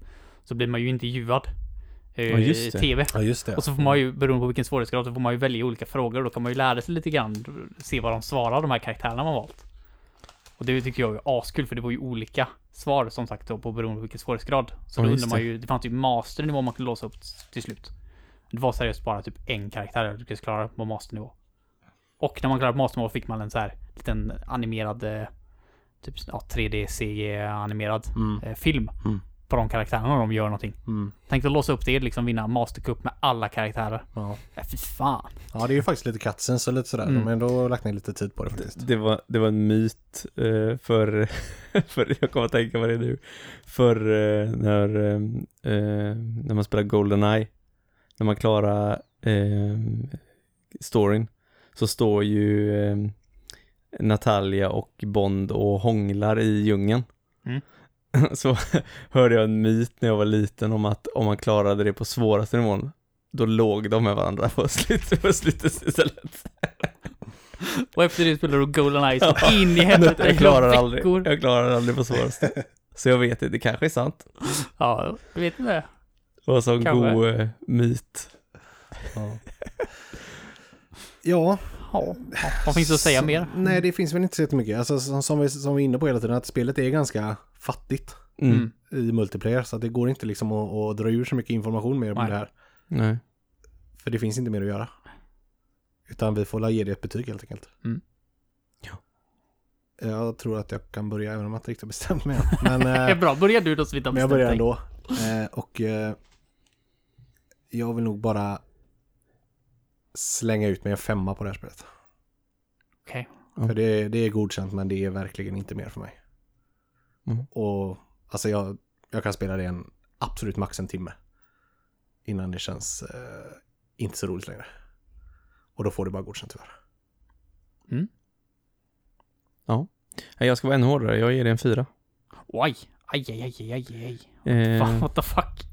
Fyra är det? Ja, men det, det är alldeles för lite. Alldeles för lite. Och jag tycker eh, banorna känns också så här. Det, det är alldeles för mycket bara typ rakt fram. Det är liksom, det var, det var de sista banorna som vi körde som var lite utmaning och lite kurvor och lite, annars var det, de flesta andra banorna var i stort sett bara rakt fram och det, Men det är för att det ska gå fort som fan. Jo, men det, det blir inte så roligt. Tyvärr, då, tycker jag. Vi kanske får ta och testa ett modernt wipeout nu. Ja, För lite jämförelse. ja, Någon gång här i framtiden. Eh, för ingen av oss har ju spelat det speciellt mycket. Så att det nej. kan vara lite intressant att... Men tyck, däremot så tycker jag att det kändes väldigt bra att köra. Det var väldigt bra kontroller och väldigt bra fartkänsla. Alltså jag tycker att spelet är riktigt bra. Men det finns för lite. Mm. Tyvärr, alltså det är, det är som du säger Niklas, det det är kul en liten stund och sen så det är inte så kul att bara racea rakt fram hela tiden. Det, det, det ger inte så mycket det, och det händer inte så mycket eh, på de eh, på de eh, racerna vi körde så var det ju liksom det var inte direkt att det blev jämnt och man bytte platser och så som det blir i Mario Kart att det Nej. händer liksom så mycket grejer på, på, på ett race att ja, men, helt plötsligt ligger man sist eller helt, och sen helt plötsligt varvet efter ligger man först eller Mm. det var bara rakt fram och man såg inte de andra speciellt många gånger och sen så var det mål. Mm. Jag, jag tycker ändå du ska tänka efter, för det är ju en helt annan spänning i det här spelet, för det, det får vi ju ändå nämna lite, lite grann. Jag tänkte på det nu, att vi inte hade tagit upp det. Boost-systemet i det här spelet. Mm. Du kör ju ett varv först, där du inte har någon boost. Mm. Och den boostmätaren du har, det är även din livmätare. Ja, just det. Så varje gång du boostar så tickar den ju ner en bit. Mm. Mm. Och går den i botten då och du kör in någonting, då sprängs du. Mm. Och så den, alltså den spänningen här, risk and reward-grejen, när du liksom, Mm. liksom jag behöver använda en boost men jag har nästan ingenting kvar. Och sen liksom vissa utav de här passagerna är ju smala som fan och liksom minsta lilla du touchar en vägg då så dör du. Mm. Ja, Det är ju så jädra adrenalin- adrenalinpumpande så det finns ju inte. Det är ju... men de, de hade kunnat lägga in hur mycket sådana mekaniker som helst, men så länge det inte finns mer att göra eller mer saker, mer banor eller roligare banor så, så spelar det inte så stor roll för att du kommer fortfarande tröttna. Det var lite som Söder sa också att banorna var inte så värst utmanande. Visst, jag, man ram, vissa banor ramlade jag ut väldigt många gånger på. Och då har jag liksom knappt rört det här spelet på väldigt, väldigt länge så att jag var verkligen inte bra på det. Men däremot om man med den här livmätaren, jag, tyckte, jag kände aldrig någon direkt spänning i det för blir den lite röd då bara jag struntade i att boosta en stund och det var inte så att jag, jag sprängdes inte en enda gång när vi spelade. Det var bara att hålla sig borta. Det, när man väl kör utan att boosta är det inte så svårt att hålla sig på banan. Nej. Och då är det bara att köra tills man kommer till liv och så tar man liv och så. Jag tycker bara det är en begränsning för att man inte kan boosta Ja. så mycket som man vill. Jag, Jag tycker det jag, blir tråkigt när man får, när livmätaren blir låg. Då blir det, aha, då får jag köra ett halvt varv nu utan boost. Jag, jag, Det är inte så roligt. jag tyckte det gav någonting när jag jagade dig eh, på någon bana som var lite svårare där på, på slutet eh, på de senare kupperna. När det var ganska mycket svängar och ganska trånga passager. då fick jag ändå fundera på om man skulle använda det sista lilla boosten man hade kvar för att jaga ikapp men riskera att sprängas. Mm. Och då blir det lite mer spänning i, det håller jag med om. Mm. Men det är ju inte så pass att det drar upp något betyg eller, men jag, jag, alltså jag gillar systemet. Jag tycker Mm. att det är, Ja, det, systemet kräver ju att det är väldigt jämnt. ja, För känner man att jag kommer inte hinna ikapp ändå Nej. antagligen, då kan man lika bara... och Det- jag, sen tyckte jag att det var ändå rätt så förlåtande när du väl sprängdes för då fick du tillbaka halva livmätaren. Ja, även om det ramlade ut. Om jag hade Ja. noll liv i stort sett och så ramlade jag ut och kom upp, då hade jag också halva. Mm. Jag fick inte starta med lite då, utan då Nej. fick man tillbaka massa. Nej, jag, jag tycker inte just den här spänningen infinner sig riktigt för mig i alla fall. Men Nej. det kan ju bero på att jag ofta kom sist och låg efter också, så att det inte kändes som att det spelade någon roll. Men, Nej. men jag tycker som sagt att det blev bara en begränsning av att man fick ett straff att man inte kunde boosta på ett halvt varv. Mm. Och bara fick köra vanligt. Och att Ja. det blev ganska Ofta så finns det ju så här tycker jag i alla fall att det finns boostpads ute på banan så att du kan nästan hålla upp en jävla fart hela tiden men missar du någon boostpad och får spendera din egen boost istället. Mm. Då kan det ju bli att du liksom tappar efter. Mm. Att vissa, du- vissa banor var det bra med sådana boost, men det är inte på alla riktigt heller. Men ja, ja. Nej, det är ingen, det är ingen betygshöjare för mig heller, men, eh, Mm. men det var ju bra att du kom på det, för det är ju Mm. klart värt att nämna att systemet är där. Mm. Ja, jag, jag, ger det en, jag ger sexa. Jag tycker det gör, det som, det som det tappar fyra poäng på då, det är ju att det finns alldeles för lite att göra. Mm. Men i, i grunden så är det ju ett riktigt jävla bra spel. Mm. Ja, och det är det som är så synd att det är, det är en, alltså det, det hårda jobbet är ju gjort. Jag hade jättegärna sett ett F-Zero till Switch. Ja. Med dagens teknik, då Ja. kan jag göra det svinsnyggt hade det varit, det vet jag. Att de hade kunnat göra det ascoolt grafiskt och, Ja. och lägga till massa nya modes som de säkert hade klarat nu. Och att man kan vara 30 även i multiplayer, alltså lägga till Ja, allt det här som online. på nu. Ja, online. Det hade kunnat bli ett grymt coolt Ja. spel. Verkligen. Nej, för det, det är som sagt, det är synd för att hade de bara designat lite fler banor och lite roligare banor så hade det här varit ett grymt spel. Och Mm. lite mer game modes. Så det är tråkigt när det ska falla på ändå så pass enkla grejer kan jag tycka. Mm. När, när spelet känns bra att spela. Mm.